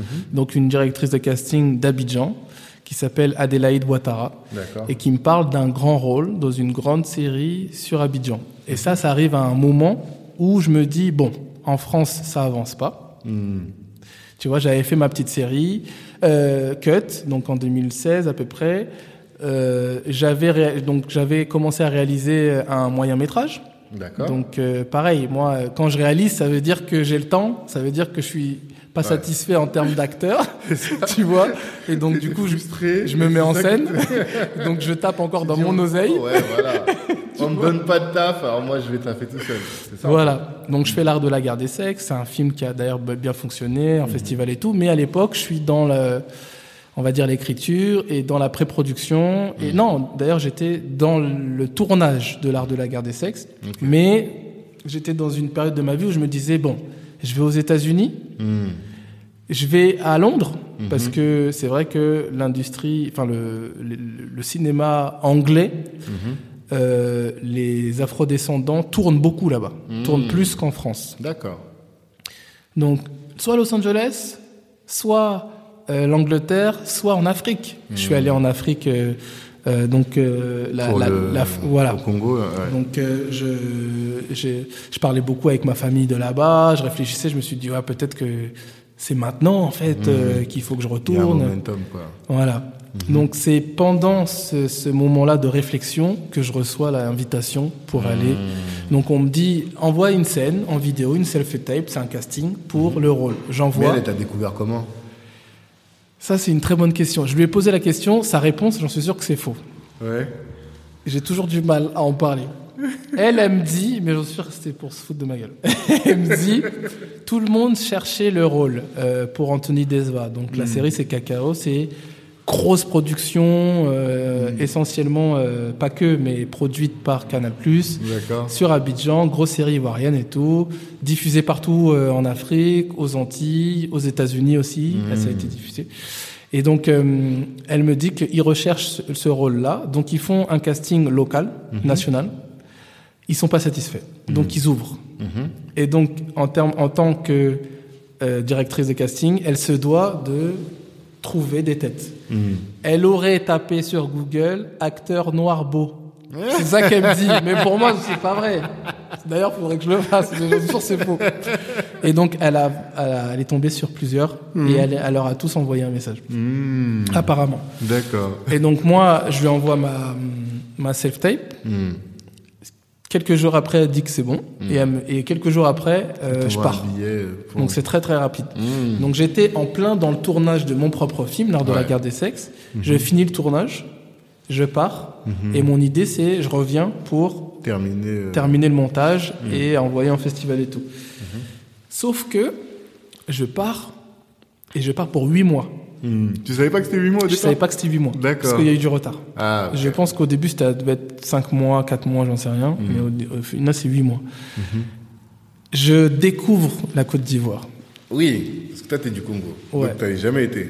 Je t'avais découvre jamais... Abidjan. Mmh. Et moi, j'ai ma vision, on va dire, biaisée par rapport à, au Bra- à Brazza. Je me dis, ce sera pas loin ouais. de Brazza. Ouais, en fait, ça n'a rien à voir. Brazza, c'est magnifique. Brazza, il y a plein de beaux endroits et c'est très riche, comme tout le monde le sait. Le Congo, c'est le centre du monde, en gros. Mm-hmm. Mais euh, il n'en reste pas moins vrai que, en termes de développement, voilà, c'est ça. C'est dur. Mm. Euh, j'ai vu des endroits très, très, très durs. Mm. Euh, je suis allé à un hôpital. D'ailleurs, c'était l'un des meilleurs, apparemment, l'hôpital militaire de Brazza. Là, je ne sais mm-hmm. plus c'était quel. Et j'y vais, pour moi, c'est Walking Dead. J'arrive, et, et d'ailleurs, on avait notre grand, mon grand-père qui est décédé pas longtemps après. Mmh. Il avait fait une crise, donc on, on l'amène là-bas, et c'est Walking Dead. C'est horrible, mmh. on te demande l'argent avant toute chose, on te mmh. donne un, un brancard, il est tout cassé, rouillé, enfin bon, bref, c'est horrible. Mmh. Donc, inconsciemment, c'était pas voulu, inconsciemment, j'avais plus tout le monde cette idée-là. C'était ton référentiel, mais voilà. Pour nous tous, là, c'est la même chose. Et quand t'arrives à Abidjan, tu dis, oh, tu sais qu'il y a une phrase, tu dis, c'est possible de voir ça en Afrique. Ouais. Putain, c'est ouf. On a tellement été lobotomisés que arrivé sur Abidjan, tu pètes un câble. Mais ouais. J'ai même un ami de Dakar, il m'a dit la même chose quand mmh. il est allé, mmh. parce que quand j'y étais, je l'ai vu là-bas. Mmh. Euh, il était venu pour bosser, il m'a dit mais oh, mais je suis choqué. Alors attends, que, Dakar, c'est quand même. Euh... C'est bien. Ouais. Mais lui, il est choqué. Mmh. Tu vois, mmh. tellement Abidjan s'est développé et ouais. même en termes d'opportunités, tout ça va très ouais, vite. Ouais, ça va très vite. Donc, je découvre Abidjan, je tourne, euh, super production, euh, euh, super euh, bah, considération. C'est ça, moi, que tu m'avais dit la dernière fois et qui m'a inter- inter- interrogé. En fait, il y a deux choses qui m'interrogent. La première, c'est ça, ce que tu viens de parler, c'est de considération. Et deux, finalement, c'est ta, la, la qualité de ton jeu là-bas. Parce que les mauvaises langues, elles vont dire, oui, il dit c'est du racisme, ou en tout cas, bon... Mais en réalité, c'est qu'il est pas au niveau. Tu vois ce que je veux dire? Non, mais tu vois, si je prends l'avocat, l'avocat du diable dirait ça. Ouais. Mais déjà, quel a été ton accueil là-bas? Donc, quelle considération? Et aussi, le rôle qu'on t'a donné, les résultats que t'as obtenus, voilà, c'est ça qui va nous intéresser, je pense. En fait, j'ai eu la chance de, d'être, on m'a proposé le rôle principal mmh. dans une série à gros budget, mmh. bien financée, donc euh, voilà, et euh, avec euh, une base donc très bien écrite, c'est-à-dire mmh. que les rôles sont pas clichés mmh. ou très peu, mais c'est en tout cas. C'est l'avantage de l'Afrique.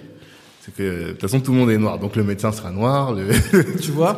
Et on n'a pas peur d'aborder certains thèmes, on n'a pas mmh. peur de valoriser vraiment la femme noire, on n'a mmh. pas peur de faire entre guillemets de créer des héros parce que c'est c'est ça participe, la starification participe à l'industrialisation. Mmh. Et donc du coup j'arrive, j'ai un beau rôle, je rencontre du coup euh, une brochette d'acteurs tous les plus intelligents et, et, et intéressants et, et et talentueux les uns que les autres. Euh, d'ailleurs, il y a cette idée aussi panafricaniste. Il y en avait de, du Gabon, mmh. il y en avait bah, qui venaient aussi euh, de France. Il y en mmh. avait du, du une, on avait dans notre équipe des gens qui venaient du de Ouaga, de mmh. Dakar. Bref. Et donc on me donc avec Alex Ogou, qui est le réalisateur, euh, un réalisateur ivoirien, on a effectivement ce qui est écrit, mais on a aussi notre relation. C'est-à-dire que Alex Ogou laisse une place mmh. à l'acteur. Il fait confiance à l'acteur. Mmh. Donc ça, pareil, quand je te disais considération, dans la considération, il y a comment on m'a accueilli, comment on m'a traité, le respect, le, mmh. le, l'énergie, euh, les choses qu'on a partagées. J'ai partagé, des, on a discuté avec des personnes, des, mmh. des discussions que j'aurais du mal à avoir ici. Mmh. Mais il y a aussi cette idée que, en tant que professionnel, on te fait confiance. confiance. On ouais. te prend pas pour un. Et c'est vrai que ici.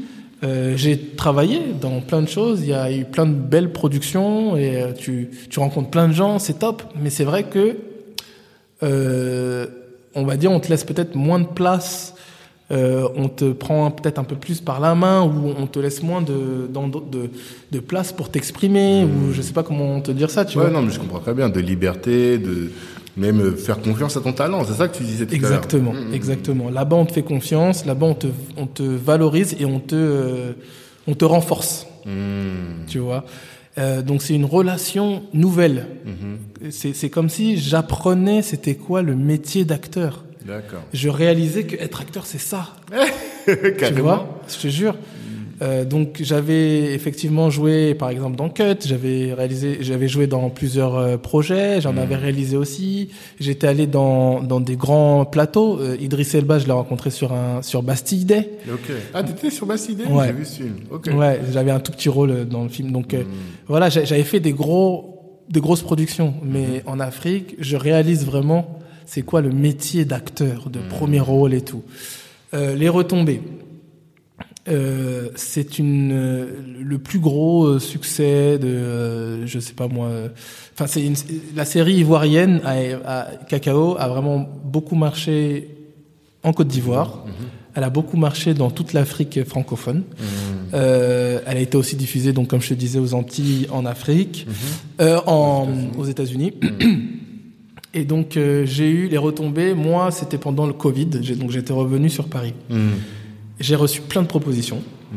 euh, j'ai reçu plein de demandes d'interviews, j'ai, donc ça aussi c'était plus ou moins nouveau. J'avais connu, on va dire, lorsque j'ai connu, euh, donc j'ai eu, on va, on va dire, entre mille guillemets, un genre de âge d'or sur Internet, mmh.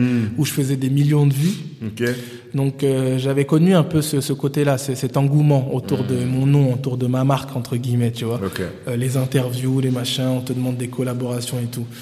Et donc, euh, juste après ça, comme je t'ai dit, j'ai bossé, j'ai fait des séries et tout. Mmh. Mais euh, par rapport à Cacao, j'ai connu du coup un autre engouement. J'ai, mmh. j'ai connu un autre, euh, une autre considération, des propositions. Vraiment, il y, y avait un enthousiasme autour de mon travail. D'accord. Euh, ce qui revient souvent, et c'est l'une de mes plus grandes fiertés, c'est effectivement ce que j'ai amené à la série mmh. en termes de jeu. C'est ça. Qu'est-ce que qu'est-ce que t'as amené ? Qu'est-ce qu'on te dit ? Je parle avec euh, Yolande Bogui, c'est la l'auteur, l'autrice, D'accord. celle mmh. qui a créé Cacao. D'accord. Un jour, elle m'a dit quelque chose qui m'a qui m'a fait qui m'a vraiment touché. euh, c'est une grande dame hein, de là-bas, euh, à côté du cinéma, elle est déjà très bien établie et tout. Mmh. Et euh, elle bosse dans le cinéma, elle a bossé dans plein de projets. Et euh, elle, c'est elle qui a écrit, mais ils n'avaient pas moi en tête, en fait. Mmh. Elle a écrit avec euh, des collègues à elle, ils n'avaient pas moi en tête. Mmh. Et elle ne me connaissait pas, en plus. Ouais. Elle m'a découvert sur le tournage. Mmh. Et elle m'a dit un jour, ce que tu as fait, donc euh, après avoir vu la série, c'était plus que, de ce, que ce ah, qu'on avait imaginé. Imaginait sur le rôle. C'est... Tu peux rappeler ton rôle, exactement ? Alors, je suis un, un jeune financier... Mmh. Euh, ivoirien qui euh, a qui marche qui a qui a percé on va dire euh, dans son domaine au Canada. Okay. Qui va se marier avec euh, la fille du boss du cabinet mm-hmm. dans lequel il travaille euh, et euh, avec une Canadienne donc et donc il revient de manière urgente euh, dans son pays d'origine lorsque ses parents ont été victimes d'un attentat. Mm-hmm.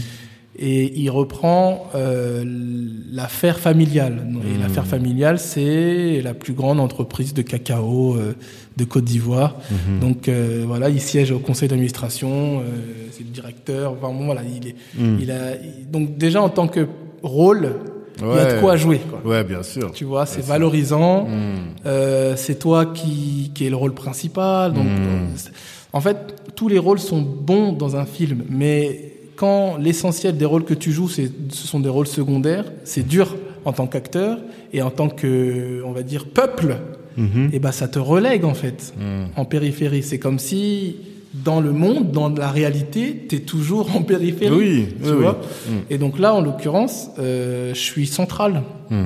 Donc euh, tu vois, en fait, quand je reviens, je tombe amoureux de la fille de mm-hmm. l'entreprise con, euh, ah, concurrente concurrente ok d'accord tu mm-hmm. vois donc il mm-hmm. y a un truc de euh, Roméo et Juliette un ouais, peu, euh, tu nos vois. Parents supportent pas euh, tu vois mm-hmm. donc je quitte euh, mon, ma fiancée du Canada je mm-hmm. me mets avec euh, une Ivoirienne mm-hmm. qui est magnifique sans commentaire il est rentré à la maison il a kiffé le cacao. C'est, c'est, ça fait aussi partie du récit, tu vois. D'accord. Donc euh, c'est, c'est, c'est symbolique. Mmh. Et symboliquement, c'est fort. C'est fort. Et donc, qu'est-ce que t'as, quand t'as dit que t'as apporté plus, qu'est-ce qu'elle pense que t'as apporté qu'est-ce En que... termes de jeu, je crois. Ouais, c'est ça. Moi, on a beaucoup parlé du jeu. Mmh. Elle était super fière et moi, ça m'a fait du bien parce que j'ai, on m'a jamais parlé comme ça en fait. Mmh. Mais ça veut dire qu'on reconnaît. Ta... C'est pour ça que je te posais la question. Là, on reconnaît ta compétence, tu vois. C'est ça. Et donc, ça montre que Les, les freins que tu avais euh, ailleurs, c'était pas lié à ta compétence, c'était lié à, au système. Quoi. Heureusement. Ouais, c'est, bah, ça, ça te permet de. Déjà, tu te sens mieux, je sais pas, mmh. tu, tu te revalorises un peu. Et puis, euh, moi, par exemple, il y, y a une chose folle. Euh, c'est vrai que quand j'étais allé en deux mille quinze deux mille seize au Congo, dans mmh. le cadre de mon film, mmh. Euh, j'avais fait à l'époque une masterclass. D'accord. Et c'était l'une de, de mes premières masterclass. Mmh. Donc, quand tu fais une masterclass partout dans le monde, mais mmh. que tu es afrodescendant et que tu le fais en Afrique, déjà, t'as un, un, c'est symbolique, tu as une charge émotionnelle folle, mmh. me concernant en tout cas. En termes de transmission ? En termes de transmission, moi, mmh. en fait, je prends ça comme une chance, dans le sens où j'ai appris des choses, mmh. j'ai eu une vie, et cetera. Mmh. Et là, j'ai je réalise que ce que j'ai appris a de l'importance, mmh. sert à quelque chose. Mmh. Je fais une masterclass à l'Institut français, je crois, de Brazza, mmh. donc devant un parterre de, de jeunes et de moins jeunes, euh, passionnés, mmh. eux-mêmes déjà très talentueux, mmh. mais ce que je leur dis, tu vois, je vois dans, dans leurs témoignages, même il y en a certains, on discute encore, euh, je vois que ça sert, je vois que ce sont des choses qui, qu'on, qu'on leur a pas dites. Mmh. Moi, ce que je dis, ce sont des choses qui m'ont servi. Mmh. Donc, euh, c'est comme si la boucle se bouclait, mmh. quelque part, tu vois. Mmh. Et à l'issue de Cacao, euh, il y a eu un engouement, étant donné que cette série, elle a explosé mmh. et que mon rôle, il est sorti du lot. Et quand tu dis exploser, tu peux, t'as des chiffres en termes de Alors, spectateurs j'ai, j'ai pas de chiffres, malheureusement. Mmh. Euh, je, je, je pense que je peux en avoir facilement. Il mmh. faudrait que je regarde. Mais euh, de tête, je sais que c'est la, c'était la plus grosse série. Mmh. Elle est, même jusqu'à présent, je pense, euh, il s'est sorti il y a, je pense, quatre ans. Okay. Je pense jusqu'à présent, il y a, je vois pas quelle série a... Mmh. Ça a explosé en, en Côte d'Ivoire, en Afrique. Mmh. Et euh, donc, euh, on parle de saison deux. Pareil, s'il y a mmh. saison deux, c'est que ça a bien fonctionné. Ouais, euh, et, et donc, voilà, comme je te disais, j'ai eu, euh, on m'a beaucoup euh, demandé d'interviews. Il y a eu pas mal d'articles. On m'a proposé d'autres euh, propositions en termes de, de, de rôle mmh. en, au ciné. Et en fait, euh, par rapport à l'engouement qu'il y a eu... Euh, on m'a régulièrement demandé ce que j'avais, ce que je faisais en, ter- en termes de projet. Mmh. Et donc moi, j'étais dans mon film, L'Art de la Guerre des Sexes, ouais. que j'avais terminé et monté, envoyé en festival. Et donc du coup, suite à l'engouement qu'il y a eu de Cacao, j'ai pu mettre en place euh, une, euh, une petite tournée africaine. Mmh. Bon, elle s'est écourtée à cause du Covid, mais mmh. j'ai, je suis retourné du coup sur Abidjan, j'ai fait une projection. Mmh. Euh, du film et surtout j'ai fait des masterclass. Ouais. Et les thématiques des masterclass, c'est vraiment sur l'acting. Alors ça dépend. Mmh. Ça, ça dépend en règle générale de, de la majorité des gens qui sont là. mmh. j'essaye de, d'adapter. d'adapter en mmh. fonction. Donc en règle générale, il y avait plus d'acteurs, effectivement. Mmh. Donc c'était par rapport à l'acting, c'était par rapport à la préparation de casting, mmh. c'était par rapport à... au travail, on va dire, quotidien lorsque tu es pris sur une grosse production. Mmh. Et c'était par rapport à, on va dire, des conseils un peu généraux pour... Il euh, euh, y a un, un artiste congolais euh, que j'adore qui dit, boxer, il dit il faut boxer la réalité. Mmh. Dans le sens, il faut euh, créer les opportunités, tout simplement. D'accord. Tu vois euh, donc, euh, et ça, c'est ce que tu transmets quand tu es sur des... Euh... Des... Mais est-ce qu'ils ont des... Quand, quand tu es sur les masterclass en Afrique, mais est-ce qu'il y a tellement de réalité à boxer ? C'est-à-dire, est-ce qu'il y a vraiment beaucoup d'opportunités sur le continent ? Alors, sur le continent, en règle générale, il y a énormément de, d'opportunités dans, un, peu, un peu dans tous les domaines. Mmh. Maintenant, euh, si je prends par exemple le cinéma, effectivement, mmh. euh, bon, déjà, il faut faire la différence entre la sphère dite anglophone et francophone. Mmh. Nigeria... Euh, South Africa, même Ghana, euh, c'est clair que c'est pas la même, on va dire, industrie. Totalement. Ouais. Je sais pas si on peut encore, par, pour l'instant, parler d'industrie dans la sphère dite francophone. Mm-hmm. Mais euh, premièrement, on, en termes de volume de production, et cetera, il y en a moins. Mm. Et puis surtout, euh, on a besoin euh, de, bah, de, de financement des services publics. On a besoin Totalement. de structures. On a besoin d'écoles. Mm. On a besoin d'écoles. Et en fait, je suis bien placé pour le, pour le savoir, il y a beaucoup, beaucoup de talents euh, qui sont locaux, mm-hmm. autant dans l'acting que dans la réal, que dans l'écriture. Donc en termes de professorat, en termes de, de cours, en termes de formation, il y a, en réalité, il y a, mm, il y a de quoi faire, faire. quoi. Mm. Mais euh, voilà, il faut de la, de la structuration, il faut de la rigueur, il mm. faut du suivi. Mm. pour euh, qu'on puisse mettre sur place, euh, sur pied une industrie et rivaliser avec la sphère anglophone et euh, plus largement avec Hollywood, et, et cetera. Mais euh, ça se développe mmh. énormément. D'accord. Il y a beaucoup, beaucoup de, d'investissements. Euh, comme tu sais, il y a euh, des grandes euh, entreprises comme euh, Orange, Canal, euh, mmh. euh, tu vois. Euh, il y a aussi des institutions de, de, de financement, mmh. tu vois. Euh, donc pour faire des films, pour faire des séries. Mais là encore, donc là pour moi c'est un point positif. Mais là encore, il y a un petit bémol que je mettrais, c'est que euh, effectivement il y a des, des, des, il y a des, des acteurs, des institutions, des, des, des multinationales qui investissent, mmh. mais il n'y a pas assez euh, d'acteurs, d'institutions, euh, d'entreprises euh, lo- locales, locaux. Mmh. Tu vois, il n'y a pas assez d'Ivoiriens qui investissent dans le cinéma ivoirien. Et là, je te parle de la Côte d'Ivoire, qui est la Rolls-Royce un peu mmh, de la, la la, l'Afrique francophone. Ouais. À Brazza, c'est, c'est, c'est compliqué. Mmh. C'est très, très, très, très Mais compliqué. Mais tous les films qu'on voit au FESPACO et tout, eux, ils sont financés par qui ? C'est souvent c'est des productions françaises, des financements français. Euh, non, enfin oui, il y a, enfin il y a de il y a de tout. Il mmh. y a des films purement africains, il y a des coproductions. Euh, là tout à l'heure je te parlais d'institutions, je crois que ça s'appelle l'O I F. Mmh. C'est euh, bah voilà, la c'est là-bas que tu peux aller voir. Euh, mmh. Mais voilà, encore une fois, c'est est-ce que c'est vraiment euh... c'est leur agenda. C'est ça le sujet. Mais c'est un sujet qui devient ultra pertinent pour toi parce que tu as un projet qui s'appelle Origin. Est-ce que tu peux nous parler de ça ? Origin, c'est une série qui sur l'Afrique précoloniale impériale. Ça répond à la question comment c'était avant, mmh. donc notamment euh, les colonisations européennes ou les mmh. colonisations arabes. Mmh. J'y ai pensé parce que, comme tout le monde, j'ai été abreuvé de séries historiques, voire fantastiques, qui mettent en, en valeur, en avant des peuples du Nord. Mmh. Donc en règle générale, on a quoi ? On a l'Angleterre, on a l'Écosse, mmh. on a Rome, on mmh. a la Grèce. Totalement. Tu vois, donc ça, on retrouve en série et en film. Mmh. On est abreuvé par ça. Mmh. Mais quand ça concerne les peuples dits africains, afro-descendants, là, il n'y a pas grand-chose. Donc, il y a eu effectivement une époque où on avait Chaka Zulu, par exemple. C'est une ouais, série. Totalement. Mais là, malheureusement, quand on regarde bien, c'est d'un point de vue européen. C'est, c'est comment dire ? Par exemple, dès, dès le premier épisode, mmh. euh, je crois même la, la, l'introduction, la première scène, mmh. on est en Angleterre.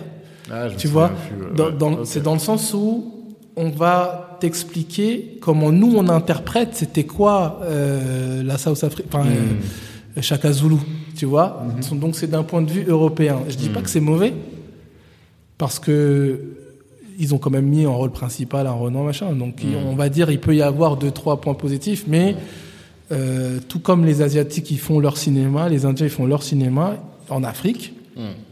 Je dirais même plus au Congo, on devrait avoir un cinéma congolais. Ouais. Tu vois ? Pourquoi au Congo particulièrement ? Je prends, je prends un exemple. Ouais. Euh, en Côte d'Ivoire, mmh. il faut qu'il y ait une industrie ivoirienne. Mmh. Financée en grande partie, en majeure partie, ce serait mieux, mmh. par les Ivoiriens. Mmh. Et c'est, on, c'est pas une histoire de communautarisme, c'est pas une histoire de, je sais pas moi, radicalisme ou, ou, ou exclusion ou j'en sais rien. Mmh. C'est une histoire de s'exprimer mmh. librement. Comme on dit, main qui donne, main qui ordonne. Lorsque tu donnes l'argent, tu as un droit de regard. Mmh. Et ça, c'est à minima mmh. sur le projet. Alors que le Chinois, quand il fait son film, eh ben, euh, le, celui qui a le droit de regard, c'est lui, c'est un Chinois. Il mmh. va mettre en rôle principal un Chinois. Donc, il n'aura aucun problème de représentation ou de je sais pas quoi, tu vois. Et surtout de valorisation. Je pense c'est, c'est ça, ça, en fait. On est d'accord. L'empowerment... Euh, En fait, ce que, je, ce que j'essaye de, de dire, ce que je pense, c'est que le monde, il, il fonctionne comme ça. Si ça fonctionnait autrement, moi, je veux bien que l'universalité avant tout. Mm. Mais vu que chaque peuple, d'ailleurs les plus puissants, c'est comme ça qu'ils fonctionnent. Mm-hmm. Et tu deviens un peuple puissant quand tu as du pouvoir, je sais pas moi, militaire, mm-hmm. quand tu as du pouvoir économique et quand tu contrôles ton récit, mm-hmm. quand tu contrôles ta culture. Et la culture, ça passe par les images. Totalement. Et les images, c'est le cinéma, c'est les séries, c'est les dessins animés. Mm-hmm. C'est... Et donc, euh, il faut qu'on réalise, à qu'on, on, qu'on comprenne qu'on a besoin de s'illustrer, on a besoin de se raconter. Mm. Origine, c'est ça, ça s'appelle origine. Mm-hmm. Origine parce que, scientifiquement, tout le monde sait que le monde, la civilisation... A commencé chez nous. L'écriture, et cetera. Mm. À Vienne, bon, ça c'est autre chose. Il a dit ça doucement. Viennent du continent. Mmh, mmh. Et donc, origine, c'est comment c'était avant mmh. euh, que le paradigme change. Mmh. La première saison se concentrerait sur la fondation du Royaume Congo. Mmh. Donc, autant, je sais pas moi, on a euh, euh, Viking, Ragnar, euh, machin, des figures euh, mmh. mi-mythologiques, mi-machin qu'on rattache à certains faits historiques. Mmh. Là, on aurait des héros afro-descendants. Mmh. Euh, avec, dans un paradigme afro, mmh. euh, dans une ère afro, où ceux qui donnaient le là étaient, étaient bah, la plupart du temps afro. Mmh. Euh, et, euh, et, et, et voilà. Donc, du coup, ce qui est magnifique dans, dans cette série, c'est que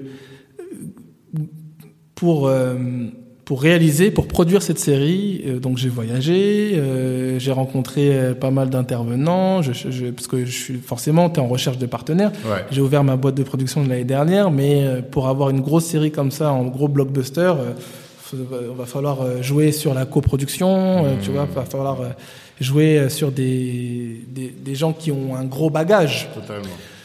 Et euh, ce que je, ce qui est intéressant, c'est que j'ai réalisé les anglophones sont très réceptifs, mm-hmm. parlent d'argent très vite, mm-hmm. et ils sont très friands de ce genre de, de, ce de, genre de, contenu. de, de projet. Mais, ouais, et justement, c'est la question dont on, qu'on évoquait avant, là, en début de, avant de commencer à enregistrer. Je te disais, mais est-ce que ça rapporte de l'argent? Parce que pour moi, les, l'industrie du cinéma, sauf exception Black Panther et tout, mais c'est quelque chose qui est plus, euh, Euh, du soft power que un truc qui fait que celui qui pose mille va récupérer mille cinq cents. Tu vois. Ouais. ouais. Alors le c'est comme euh, un, d'autres domaines, euh, c'est un business avant tout. Mmh. Donc euh, s'il y a autant de d'industries différentes, s'il y a autant de films, il faut bien réaliser que les gens s'en mettent plein les poches. C'est mmh. un c'est un, un un un domaine, c'est un marché euh, vraiment euh, en pleine croissance. Là, par exemple, c'est vrai que, par exemple, par, euh, par rapport au cinéma mm-hmm. et par rapport euh, à la crise du Covid, mm. euh, on a bien ressenti mm. qu'il y avait des appels à l'aide, et cetera. Mais euh, on est dans une ère de streaming, on mm-hmm. est dans une ère... Euh, y a tout un tas de nouvelles formes de diffusion des produits euh, cinématographiques et audiovisuels. Mmh. Donc euh, c'est un marché, à, à, à, en, euh, pas en plein essor, mais il euh, y a de l'oseille à se faire. Mmh. Comment ? C'est ça. Donc j'aime bien prendre... Euh, Euh, Game of Thrones par exemple, ou Squid okay. Game, mm-hmm. on se rend compte que par exemple Squid Game, dans la première saison, ils ont gagné quarante fois le prix euh, que la première saison leur a coûté. Okay. quarante fois mm. Ils se sont fait de l'argent, quarante fois plus mm. que... Et comment ? Donc il y a effectivement euh, la diffusion toute bête sur Netflix qui te rapporte, mm. Netflix qui rachète les droits, et cetera. Après il y a plein de plein de négociations hein, dans les contrats euh, que tu peux euh, tu tu peux travailler dessus. Mm. Mais il y a surtout, et ça on a tendance à l'oublier, le merchandising. Il y a surtout tous les produits dérivés mm. qui arrivent. Et et, et c'est ce, ce point-là est super important parce que les grandes enseignes comme les Star Wars, comme les Game of Thrones, c'est mmh. essentiellement sur les produits dérivés mmh. qui se font des millions. Donc pareil, euh, la première saison de Game of Thrones, je crois que c'était cent millions. Mmh. Ils, ils ont gagné plus d'un milliard mmh. par an. Par an. Mmh. Mais qu'est-ce qui fait qu'une série pète ? Quels sont les, les déterminants ? C'est que de la com ? Alors... Moi, je pense, je pense pas que c'est que de la com. Je pense mmh. que la com, elle, je sais pas quel est le pourcentage, mais je pense que c'est majoritairement la com, mmh. bien évidemment, parce mmh. que, en fait, un, l'être humain, il vit en société, il est par définition influençable. Mmh. Tu lui mets un truc sous les yeux tous les jours, même ouais. si c'est mauvais pour la santé, il va vouloir le consommer. Mmh. On le voit très bien avec la publicité et tout. Mmh. Deuxièmement, euh, donc euh, la communication, euh, je sais pas moi, la, la publicité, euh, les interviews, euh, je sais pas moi, les tout tout ce qu'on peut mettre en place pour faire parler d'un produit, mmh. euh, c'est clair que ça aura son impact. Mmh. Mais bien évidemment, il faut aussi que, euh, j'imagine, hein, le produit, ça, enfin le, là en l'occurrence on parle de film ou de série, mmh. que ce soit bien écrit, euh, que ce que ça parle pour une époque. Mmh. Donc là par exemple, on est dans une on est dans une certaine époque où on se rend compte, euh, je sais moi, je sais pas moi par exemple, je vais prendre le, l'exemple du féminisme. Mmh. C'est vrai que depuis quelques années avec MeToo, Balance ton port et tout, on considère mieux Euh, la ouais, place de la femme. Ouais. D'où The Woman King. D'où The Woman King mmh. et Black Panther deux. Ouais. Donc, euh, par rapport à ta période, il faut que tu t'adaptes, je dirais. Et euh, il faut que, t'es, que tu sois avant-gardiste, entre guillemets. Mmh. C'est-à-dire que quand tu commences à travailler sur un film ou une série et quand ça sort, mmh. il y a plusieurs années des fois. C'est vrai, ça. Et du coup, il faut que tu aies un peu cette projection. Mais voilà. Comme là, tu sais que l'Afrique, c'est le sujet du moment, bah, tu peux t'imaginer que Euh, en finançant ce type de projet, même dans quelques années, ce sera encore d'actualité, sauf accident historique, quoi.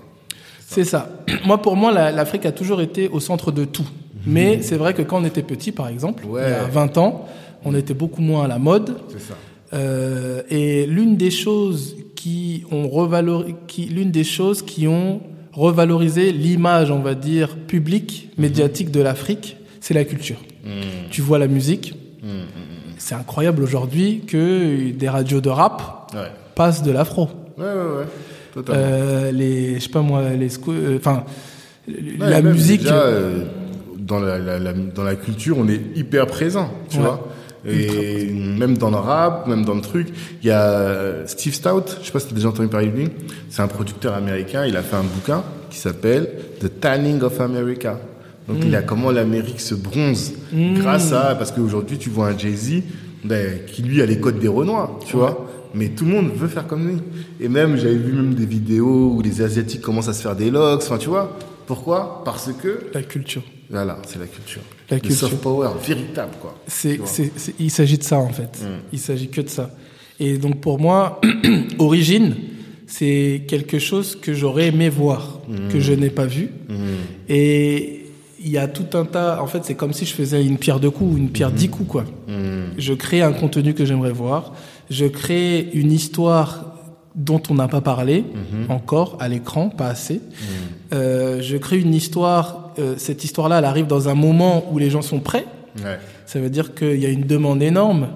euh, pour ce genre de contenu. Mmh.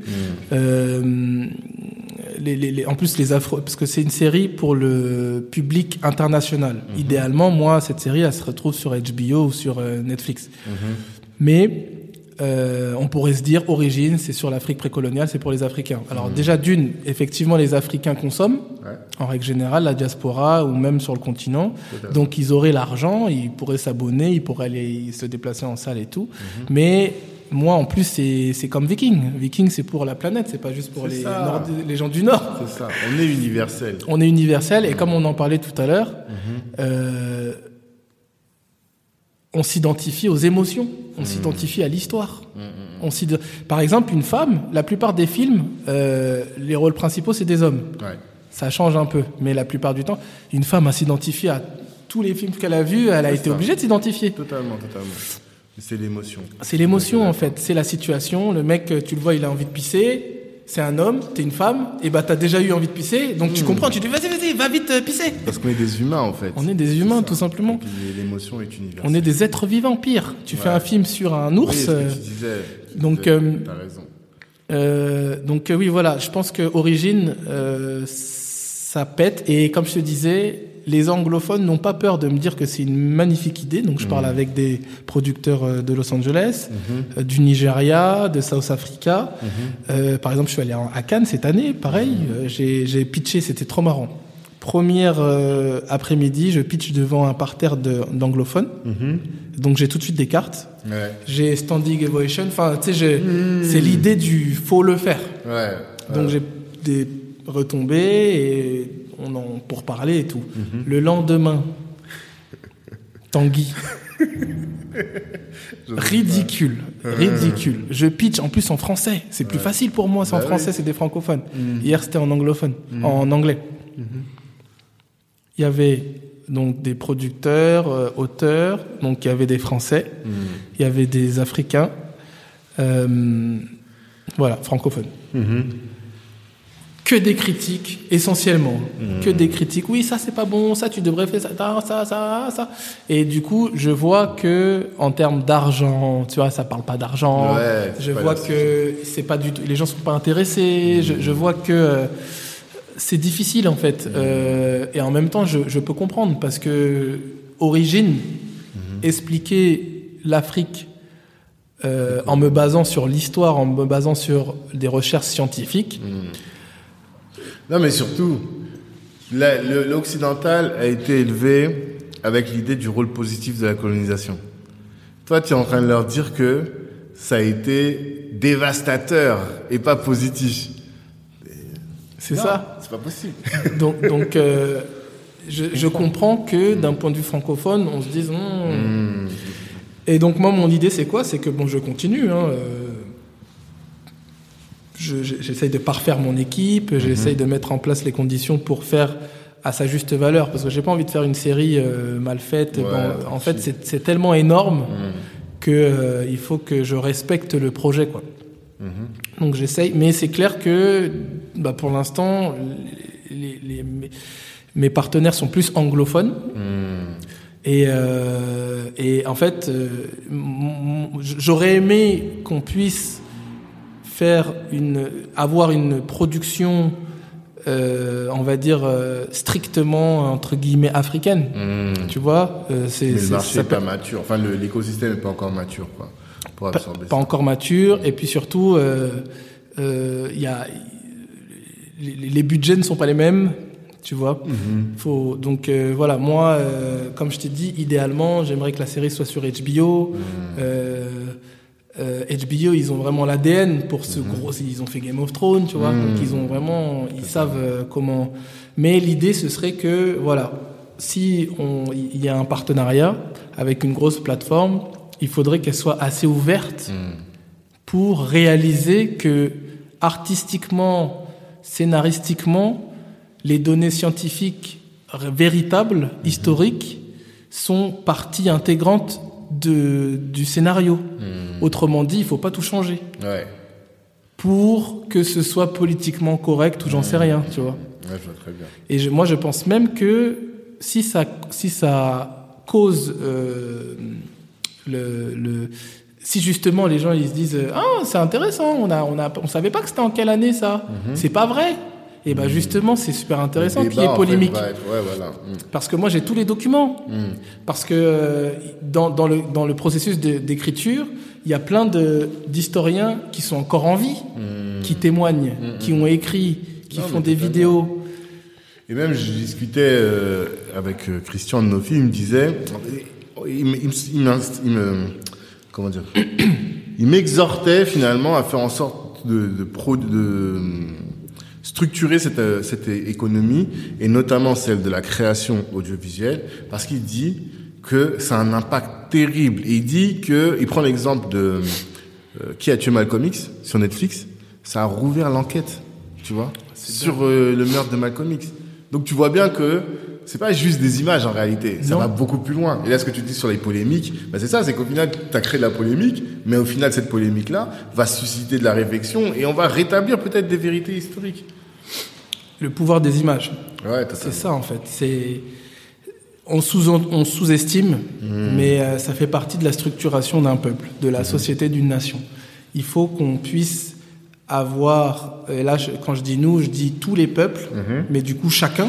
Ouais, il ne faut pas qu'il y ait un peuple qui explique mmh, le récit de l'autre. Mmh. Il faut que chaque peuple ait le pouvoir de contrôler son récit mmh. et de s'illustrer tel qu'il le veut. Que ce soit vrai ou pas, c'est pas de sa... il s'en fout, lui. Il a besoin, en tout cas, de créer sa légende. Tu vois, et d'ailleurs, euh, qu'est-ce qui est vrai, qu'est-ce qui est faux euh... ouais. Qui es-tu pour dire ça, c'est faux mmh. Surtout euh, quand... Euh... T'es, si tu n'es pas dépeint de la meilleure des façons, forcément ce sera faux pour toi. Bien oui. Bref, en tout cas, euh, le cinéma est passionnant. Non, totalement. Mais t'as besoin de combien là, concrètement ? Alors, ne serait-ce que pour faire un pilote, au-delà même de, de réaliser la, la série dans son entier, mais pour, pour, pour, pour faire un, un pilote. Pour un, un pilote. Bon pilote, ouais. Moi je te dirais euh, quatre cent mille. Ok. Pour faire un bon pilote, parce que moi, il, je peux pas bâcler. Mmh. quatre cent mille, c'est même peu, mais mmh. ça reste une somme qui va me permettre de, d'avoir le matériel vraiment en dernier cri. Mmh. Euh, de, en termes de... Ça sera super important. En termes de costumes mmh. et de décors, mmh. euh, c'est ultra important pour une série historique. Mmh. Je te dis quatre cent mille, te, j'aurais pu te dire plus, mais on, aujourd'hui, on a euh, tout ce qui est Studio trois cent soixante, mmh. par exemple, qui peut nous permettre...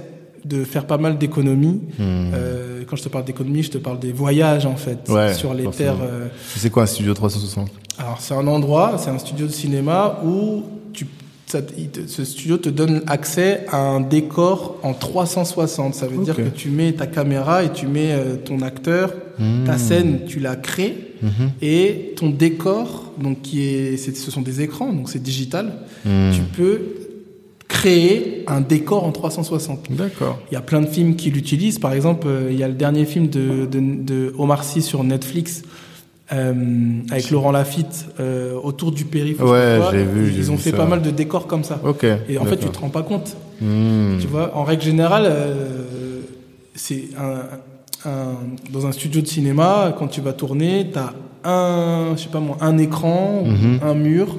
Mmh. Sur lequel, et ben là justement c'est en trois cent soixante. D'accord. Et donc euh, moi mon idée c'est, euh, comme je t'ai dit, c'est la fondation du Royaume Congo, la saison un. Mmh. Euh, du coup euh, il faudrait qu'on se sente immergé. Mmh. Et donc en tant que pilote, mmh. est-ce qu'on a forcément besoin de prendre toute une équipe d'aller au Congo, R D C, Congo, mmh. Angola, machin. Non, je sais pas si. Euh... Ouais. Donc je me dis que c'est une bonne euh, D'accord. alternative. D'accord. Et donc euh, voilà, je, je vois, je verrais bien à quatre cent mille pour le pilote. Mmh. Alors au tout début, euh, avec euh, mon associé avec qui on, on, on réfléchit, on réfléchissait par rapport à, à, à cette série, on partait sur quatre millions pour un, une saison. Mmh. Euh, ça, c'est dans l'hypothèse où les acteurs ne sont pas très connus. Parce que quand on, se rend, quand on regarde bien euh, le, budgets, le budget d'un film, ouais. ce qui prend le plus, c'est, c'est les, acteurs. les acteurs connus. Dans tous les cas, c'est les ressources humaines. Mais voilà. là, en plus, c'est les acteurs connus, quoi. Tu vois ? Ok. Euh, je sais pas, moi, tu regardes Avenger, euh, je crois qu'il y a vingt-cinq millions qui partent dans la poche de Robert Downey junior Tu vois. D'accord. Donc, euh, et encore, peut-être même plus. Donc, euh, mm. Mais... J'ai... C'était intéressant, c'était une expérience. J'ai rencontré euh, euh, certains partenaires, dont un anglophone, pareil, mmh. qui très rapidement il m'a dit : mais tu rigoles ou quoi ? Ta série est trop importante. Mmh. Euh, il faut, faut mettre des petits acteurs, quoi. Voilà. Ouais, il faut lui donner tous les moyens. De... Tu vois. Ouais, je vois. Et donc avec lui, on est parti sur cinquante millions. Mais c'est mmh. tellement gros et c'est tellement, mmh. je, les, je les vois pas, donc euh, ouais. je préfère, tu vois ce que je veux dire, être réaliste. Tu vois. Mais bon, là, là, je suis, à, on va dire, je suis toujours dans une période de euh, recherche de partenaires, mmh. de financeurs, de, de diffuseurs. Ouais. Et donc euh, voilà, je suis, je, disons que je peux m'adapter mmh. en fonction des, des, des possibilités de, d'ici mmh. et là. Mais c'est le message à passer à tous nos auditeurs, parce que on, on ne mesure pas. Des fois, il y, y a des choses que je peux pas dire, mais des ouais. podcasts ont débloqué des situations incroyables, tu magnifique, vois. Ouais, ouais, ouais. Et euh, donc on ne sait pas qui écoute, tu vois. C'est, c'est ça. C'est, tu sais, c'est, c'est, c'est comme on disait tout à l'heure. Euh, je trouve que c'est marrant parce que le Par exemple, moi, mmh. à mon niveau, pour faire une série historique, donc euh, aux caractéristiques internationales, donc mmh. euh, comme Viking, comme Game of Thrones, comme Black Panther, j'en sais rien, mmh. donc avec de l'humour, avec de l'action, avec des effets spéciaux, mais qui dépeint, une série qui dépeint euh, un peuple afrodescendant, avec mmh. des rôles principaux valorisants, mmh. idéalement, il me ferait des pa- il me faudrait, il me, il me faudrait Euh, des partenaires afro-descendants, dans le sens où eux ils sont passionnés mmh. par ce que je vais dire. C'est pas euh, juste business. Ouais. Parce que si c'est juste business, c'est vrai que, comme je t'ai dit, les francophones, oh, ça, ouais, ça leur parle pas trop. Euh, est-ce que ça va toucher tout le monde, et cetera. Mmh. Mais euh, quelqu'un du qui a la culture en fait mmh. afro-descendante, qui qui se sent afro-descendant. Euh, peut-être effectivement sera un peu plus touché, mmh. en tout cas pour cette à cette à ce niveau de développement, parce que mmh. quand la, la série elle sera sortie et qu'il y aura, il y aura une com de partout, bien et qu'Oprah dira allez voir, mmh. tout le monde va aller voir, même mmh. les Coréens ou je sais pas quoi. Mmh. Mais pour l'instant, vu que c'est pas encore fait, il faut ouais. pouvoir se projeter. Totalement. Donc en tant qu'afrodescendant, peut-être que ça te parle plus. Mmh. Mais le, la, le deuxième point, en plus d'être afrodescendant, c'est cette idée d'avoir les moyens. Mmh. Et donc est-ce que ceux qui ont les moyens dans la communauté, entre mille guillemets, parce qu'il y a plusieurs communautés afrodescendantes, mmh. réalisent l'importance de ce genre de contenu, mmh. premièrement, et deuxièmement, réalisent qu'il est possible de se faire de l'argent. C'est ça qui manque pour moi. On je pense influe. Pas que... Je dis, je t'avais dit en off, euh, j'écoutais le, une interview de Niska où il dit ça, il dit Niska, donc un grand rap, un, ouais, un grand rappeur français, et qui disait que voilà, il a des millions, mais il a pas le, les plans où il doit investir pour pérenniser sa richesse. Et aujourd'hui, on sait que pour pérenniser, il faut diversifier. Bien sûr, il faut que tu mettes dans la pierre, il faut que tu mettes un peu dans des startups à gauche, à droite, mais le cinéma, la production artistique, on fait partie aussi. Tu vois ? Mais vu que les gens, ils savent pas, ils vont pas le faire. Et c'est notre travail d'aller leur parler. Il y a, il y a, il y a, il y a plein de gens qui se sont enrichis autre part que le cinéma, qui investissent. Il y a, il y a, il y a les mécènes, ce qu'on appelle mmh. par exemple les mécènes. Mmh. Ce sont des gens, ce sont des businessmen qui ont de l'argent, mmh. qui investissent. Par exemple, Jay-Z, mmh. il a produit plein de contenus. Mmh. Il a produit par exemple The Other Day Fall okay. euh, sur Netflix. Mmh. Il a, il a produit euh, Safe House, Safe Place ou Safe House avec okay, Denzel et euh, Ryan, euh, Ryan Reynolds. Okay. Il a produit plein de, et donc, euh, effectivement, comme on le disait tout à l'heure, euh, quand tu investis mmh. dans une production, par rapport au, au ticket d'entrée au cinéma, tu peux, t'as ton pourcentage, mmh. par, et, et par rapport au contrat de diffusion en salle, euh, en, sur, à la télé, c'est sur les services de streaming, oui. tu peux avoir un pourcentage, ça peut et monter très vite. Si euh, c'est diffusé dans plein de pays mmh. et bien évidemment le merchandising mmh. qui est pour moi la plus grosse source de revenus. Mmh. C'est-à-dire que si effectivement euh, eh ben comme euh, euh, Game of Thrones, tu mets un cent millions mmh. une fois pour une saison, donc une année, et eh ben à partir de ce jour-là, tous les ans, ils ont réussi à avoir un milliard. Mmh. Donc c'est, ça, ça veut bien dire que le truc a été non, tellement vu. C'est sûr. Et que la marque s'est tellement diversifiée mmh. que euh, les sources de revenus sont multiples, quoi. Mmh. Ok. Non, ben on, on souhaite, hein, on souhaite que les gens aient compris et que même dans le, les hasards de nos discussions, on puisse euh, en parler autour de nous pour que les gens puissent se dire tiens, là il y a une opportunité, venez on pose un billet. C'est ça. En tout cas, c'est hyper intéressant. On arrive vers les questions de la fin. Euh, Si, ben après, bon, ça c'est évident, hein, mais si demain l'Afrique était Wakanda, ça c'est la question qui peps, euh, quel serait le rôle de Olivier Kissita Production dans le Wakanda?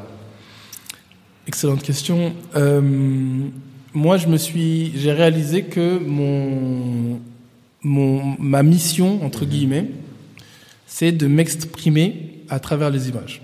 Okay. Euh, j'ai la chance de d'avoir transformé ma, ma passion en métier. Donc déjà, ça, c'est une chose, euh, c'est extraordinaire. C'est incroyable. Je vis de ma passion, donc c'est mmh. top. Mais la deuxième chance, c'est que j'ai la chance de pouvoir transformer mes convictions personnelles mmh. euh, en quelque chose qui sert via les images. Mmh. Autrement dit, j'ai la, j'ai la possibilité de placer des messages. Mmh. Dans chaque film, il y a un message. Même mmh. la plus grosse comédie, bien sûr, il y a un message. Même les films d'horreur et tout. Mmh.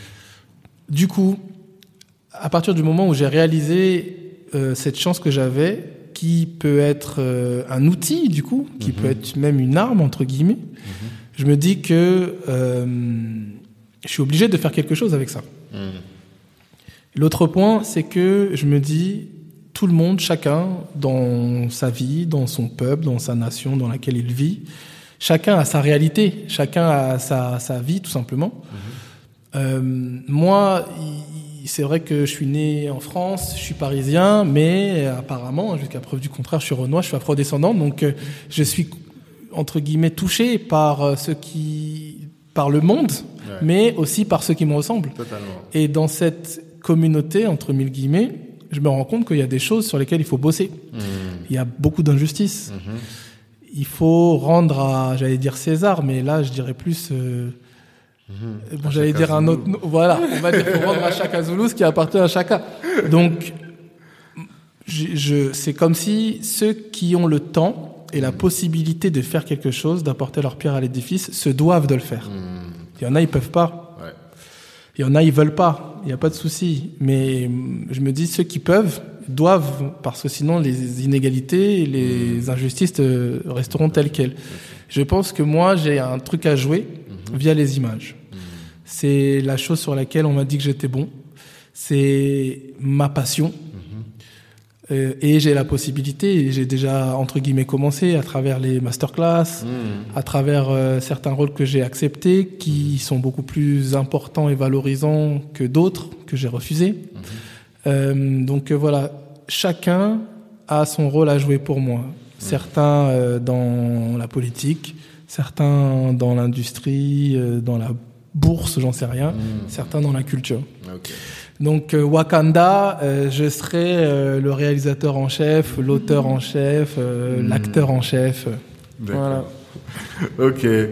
Euh, tout ça, les voyages, les difficultés même qu'on peut rencontrer en tant que euh, acteur en France, ça peut avoir un impact sur la santé mentale. Qu'est-ce que tu fais pour conserver ta, ta santé mentale ? Waouh. Euh, bon, premièrement, ça fait un peu bateau comme ça, mais ma famille, hein, franchement, ouais. je me rends compte que je suis très bien entouré. Mmh. Et pire, je me rends compte que je crois que la plupart des personnes, on a eu beaucoup d'exemples comme ça, de personnes qui se sont euh, fourvoyées, euh, qui ont, euh, tu vois, connu une totale déchéance euh, mmh. après avoir... Euh, réussi. Mmh. Je pense que ces gens-là manquaient essentiellement de, d'un bon entourage. Mmh. Pas juste des personnes euh, bien euh, et qui arrivent à, avec qui tu peux parler, qui sont là à côté de toi, mais des personnes qui euh, arrivent à se rendre euh, disponibles. Mmh. Et euh, voilà, si t'es, je sais pas moi, en Australie et tu, tu tournes six mois là-bas et que tu te sens tout seul et que voilà, t'es fragilisé, arrive à te reach, te, te, t'atteindre. Mmh. Tu vois ce que je veux dire? Ouais, je vois. Euh, parce que voilà, tu peux avoir le meilleur euh, environnement possible, mais euh, si tu ne leur parles pas, si mmh. ils sont pas disponibles. Donc voilà, j'ai la chance d'avoir une, une famille euh, proche euh, qui me dit les choses, euh, avec qui on peut échanger. Tu vois, c'est un peu comme si c'était des mes psys, quoi. Mmh. Parce que, comme tu dis, le, les voyages, euh, le fait de, de comparer certaines réalisées, réalités, ça. ça peut être un peu euh, f- f- dur. Mmh. Donc, ma famille, euh, bon, le sport aussi. Mmh. Euh, moi, j'ai fait pas mal de, d'arts martiaux, hein, comme je t'ai dit, euh, Jackie Chan et Bruce Lee m'ont eu. J'ai fait pas mal d'arts martiaux, mmh. des sports de combat, donc euh, c'est vrai que ça, ça me... Ça, ça... Tu pratiques encore, là ? Donc là, j'ai arrêté parce que je me suis blessé ah. euh, au niveau de, de, de l'aine. Okay. Euh, je faisais M M A euh, Thaï. Et à force de faire des, des, des, des high kicks, ouais. je me suis un peu blessé. Ce qui est marrant parce que pendant ma blessure, j'ai été pris pour, dans le film, là, le prochain de Mélanie Laurent, mm-hmm. La Grande Odalisque. J'ai un rôle, euh, bon, j'ai un petit rôle, mais dans, dans ce rôle-là, j'ai, euh, j'ai une scène d'action. Mmh, voilà. Donc okay. c'est essentiellement pour ça que j'ai accepté. C'est une, une grosse scène d'action. Mmh. Donc du coup, Ils, eux, ils savent pas que je m'étais blessé parce que j'ai, j'ai, j'ai forcé. Mais c'était dur, mais bon, c'était cool. Mm. Et euh, voilà, je dirais famille et, et sport. Hein. Mm. Ok. Dernière question. Euh, tu sais que Kalimandjaro, c'est le podcast des ambitieux. Quel message t'as envie de laisser aux jeunes noirs en matière d'ambition ? Quelle ambition doivent avoir les jeunes de la diaspora, selon toi ? Alors, un seul ou plusieurs ? Parce que plusieurs, malheureusement, il y a plein de trucs. J'ai, j'ai, là, j'en, j'en pense à deux, par exemple. Je pourrais commencer par le fait qu'il faut euh, réaliser la valeur qu'on a. Mm-hmm. Tout le monde, tous les peuples, tout le monde, je pense, à, à son petit truc. Chacun a ses avantages, ses inconvénients. En plus, les goûts et les couleurs, est-ce qu'on est vraiment bien placé ? Mm. Mais ce que je veux dire, c'est que l'Afrique, l'afro-descend, l'afro-descendant... Euh, s'il regarde bien, tout le monde veut être comme lui. Mmh. Culturellement, mmh. en ce moment, ça fonctionne, mais comme je te disais, pour moi, ça a toujours été... Il euh, y a combien de choses, je sais pas moi, les, les, l'architecture, euh, la spiritualité... Euh, euh, combien de choses ont été inspirées, pour ne pas dire volées, en Afrique ? Mmh. euh, y a énormément de choses qui sont à la base africaine, et avec les... le temps, au fur et à mesure, on a oublié que c'était africain. Mmh. Ça a été réinterprété et tout. Mais l'Africain, l'afrodescendant, doit se rappeler, doit se rendre compte vraiment qu'il n'a pas besoin de vouloir faire comme l'Américain ou l'Européen. Mmh. Parce que, et d'autant plus aujourd'hui, on veut faire comme lui, on veut travailler chez lui, mmh. on veut prendre ce qu'il a dans, à ses pieds, on veut... C'est stylé, les, les, les, les femmes euh, ressemblent de plus en plus euh, à des Renois, euh, tu vois, pour parler euh, rapidement, tu vois, pour dire ça gentiment. Et donc, euh, euh, même s'il y a des courants racistes, machin, même si on dévalorise ici et là et tout, mmh. en vrai, il faut lire entre les lignes. Mmh. Et l'Afrique est riche, et l'Afrique est belle. Mmh. Et l'Afrique, pour moi, c'est la grande sœur, en fait. Ouais. Le petit frère, il arrive, il a rien, et la grande sœur, elle avait tout, et ah, oh, mmh, je veux être comme le grand, ma grande sœur, moi. Mmh. Ouais, je vois. Pourquoi j'ai pas de soleil ? Pourquoi j'ai pas de... Enfin, bref. Je vois très bien. Il faut en avoir conscience. Toi, tu dis qu'on n'en a pas assez conscience. Voilà. Donc, okay. Pour les ambitieux, mmh. euh, misez sur vous. Mmh. Euh, voilà. Après, euh, voilà, comme un peu cet esprit euh, d'Highlander, euh, tu peux t'inspirer de tout, mm-hmm. prendre euh, partout ce qui t'intéresse. Même Bruce Lee disait ça, prendre euh, ce qui t'intéresse chez les gens et retirer tout ce qui est superflu mm-hmm. pour parfaire ton jeu à toi. Donc, euh, je suis, je suis totalement ouvert à ça aussi. Mm-hmm. Mais euh, faut pas oublier, ça c'est mon premier conseil entre mille guillemets. Euh, se considérer soi-même et réaliser la valeur qu'on a. S'aimer, tout simplement. Premier point. Deuxième point, euh, en toute chose, il y aura des complications. Mm-hmm. Dans tous les domaines, on dit souvent, oui, j'ai pas les, l'argent et tout. Même les riches, à leur niveau, ils ont leurs problèmes. Mm.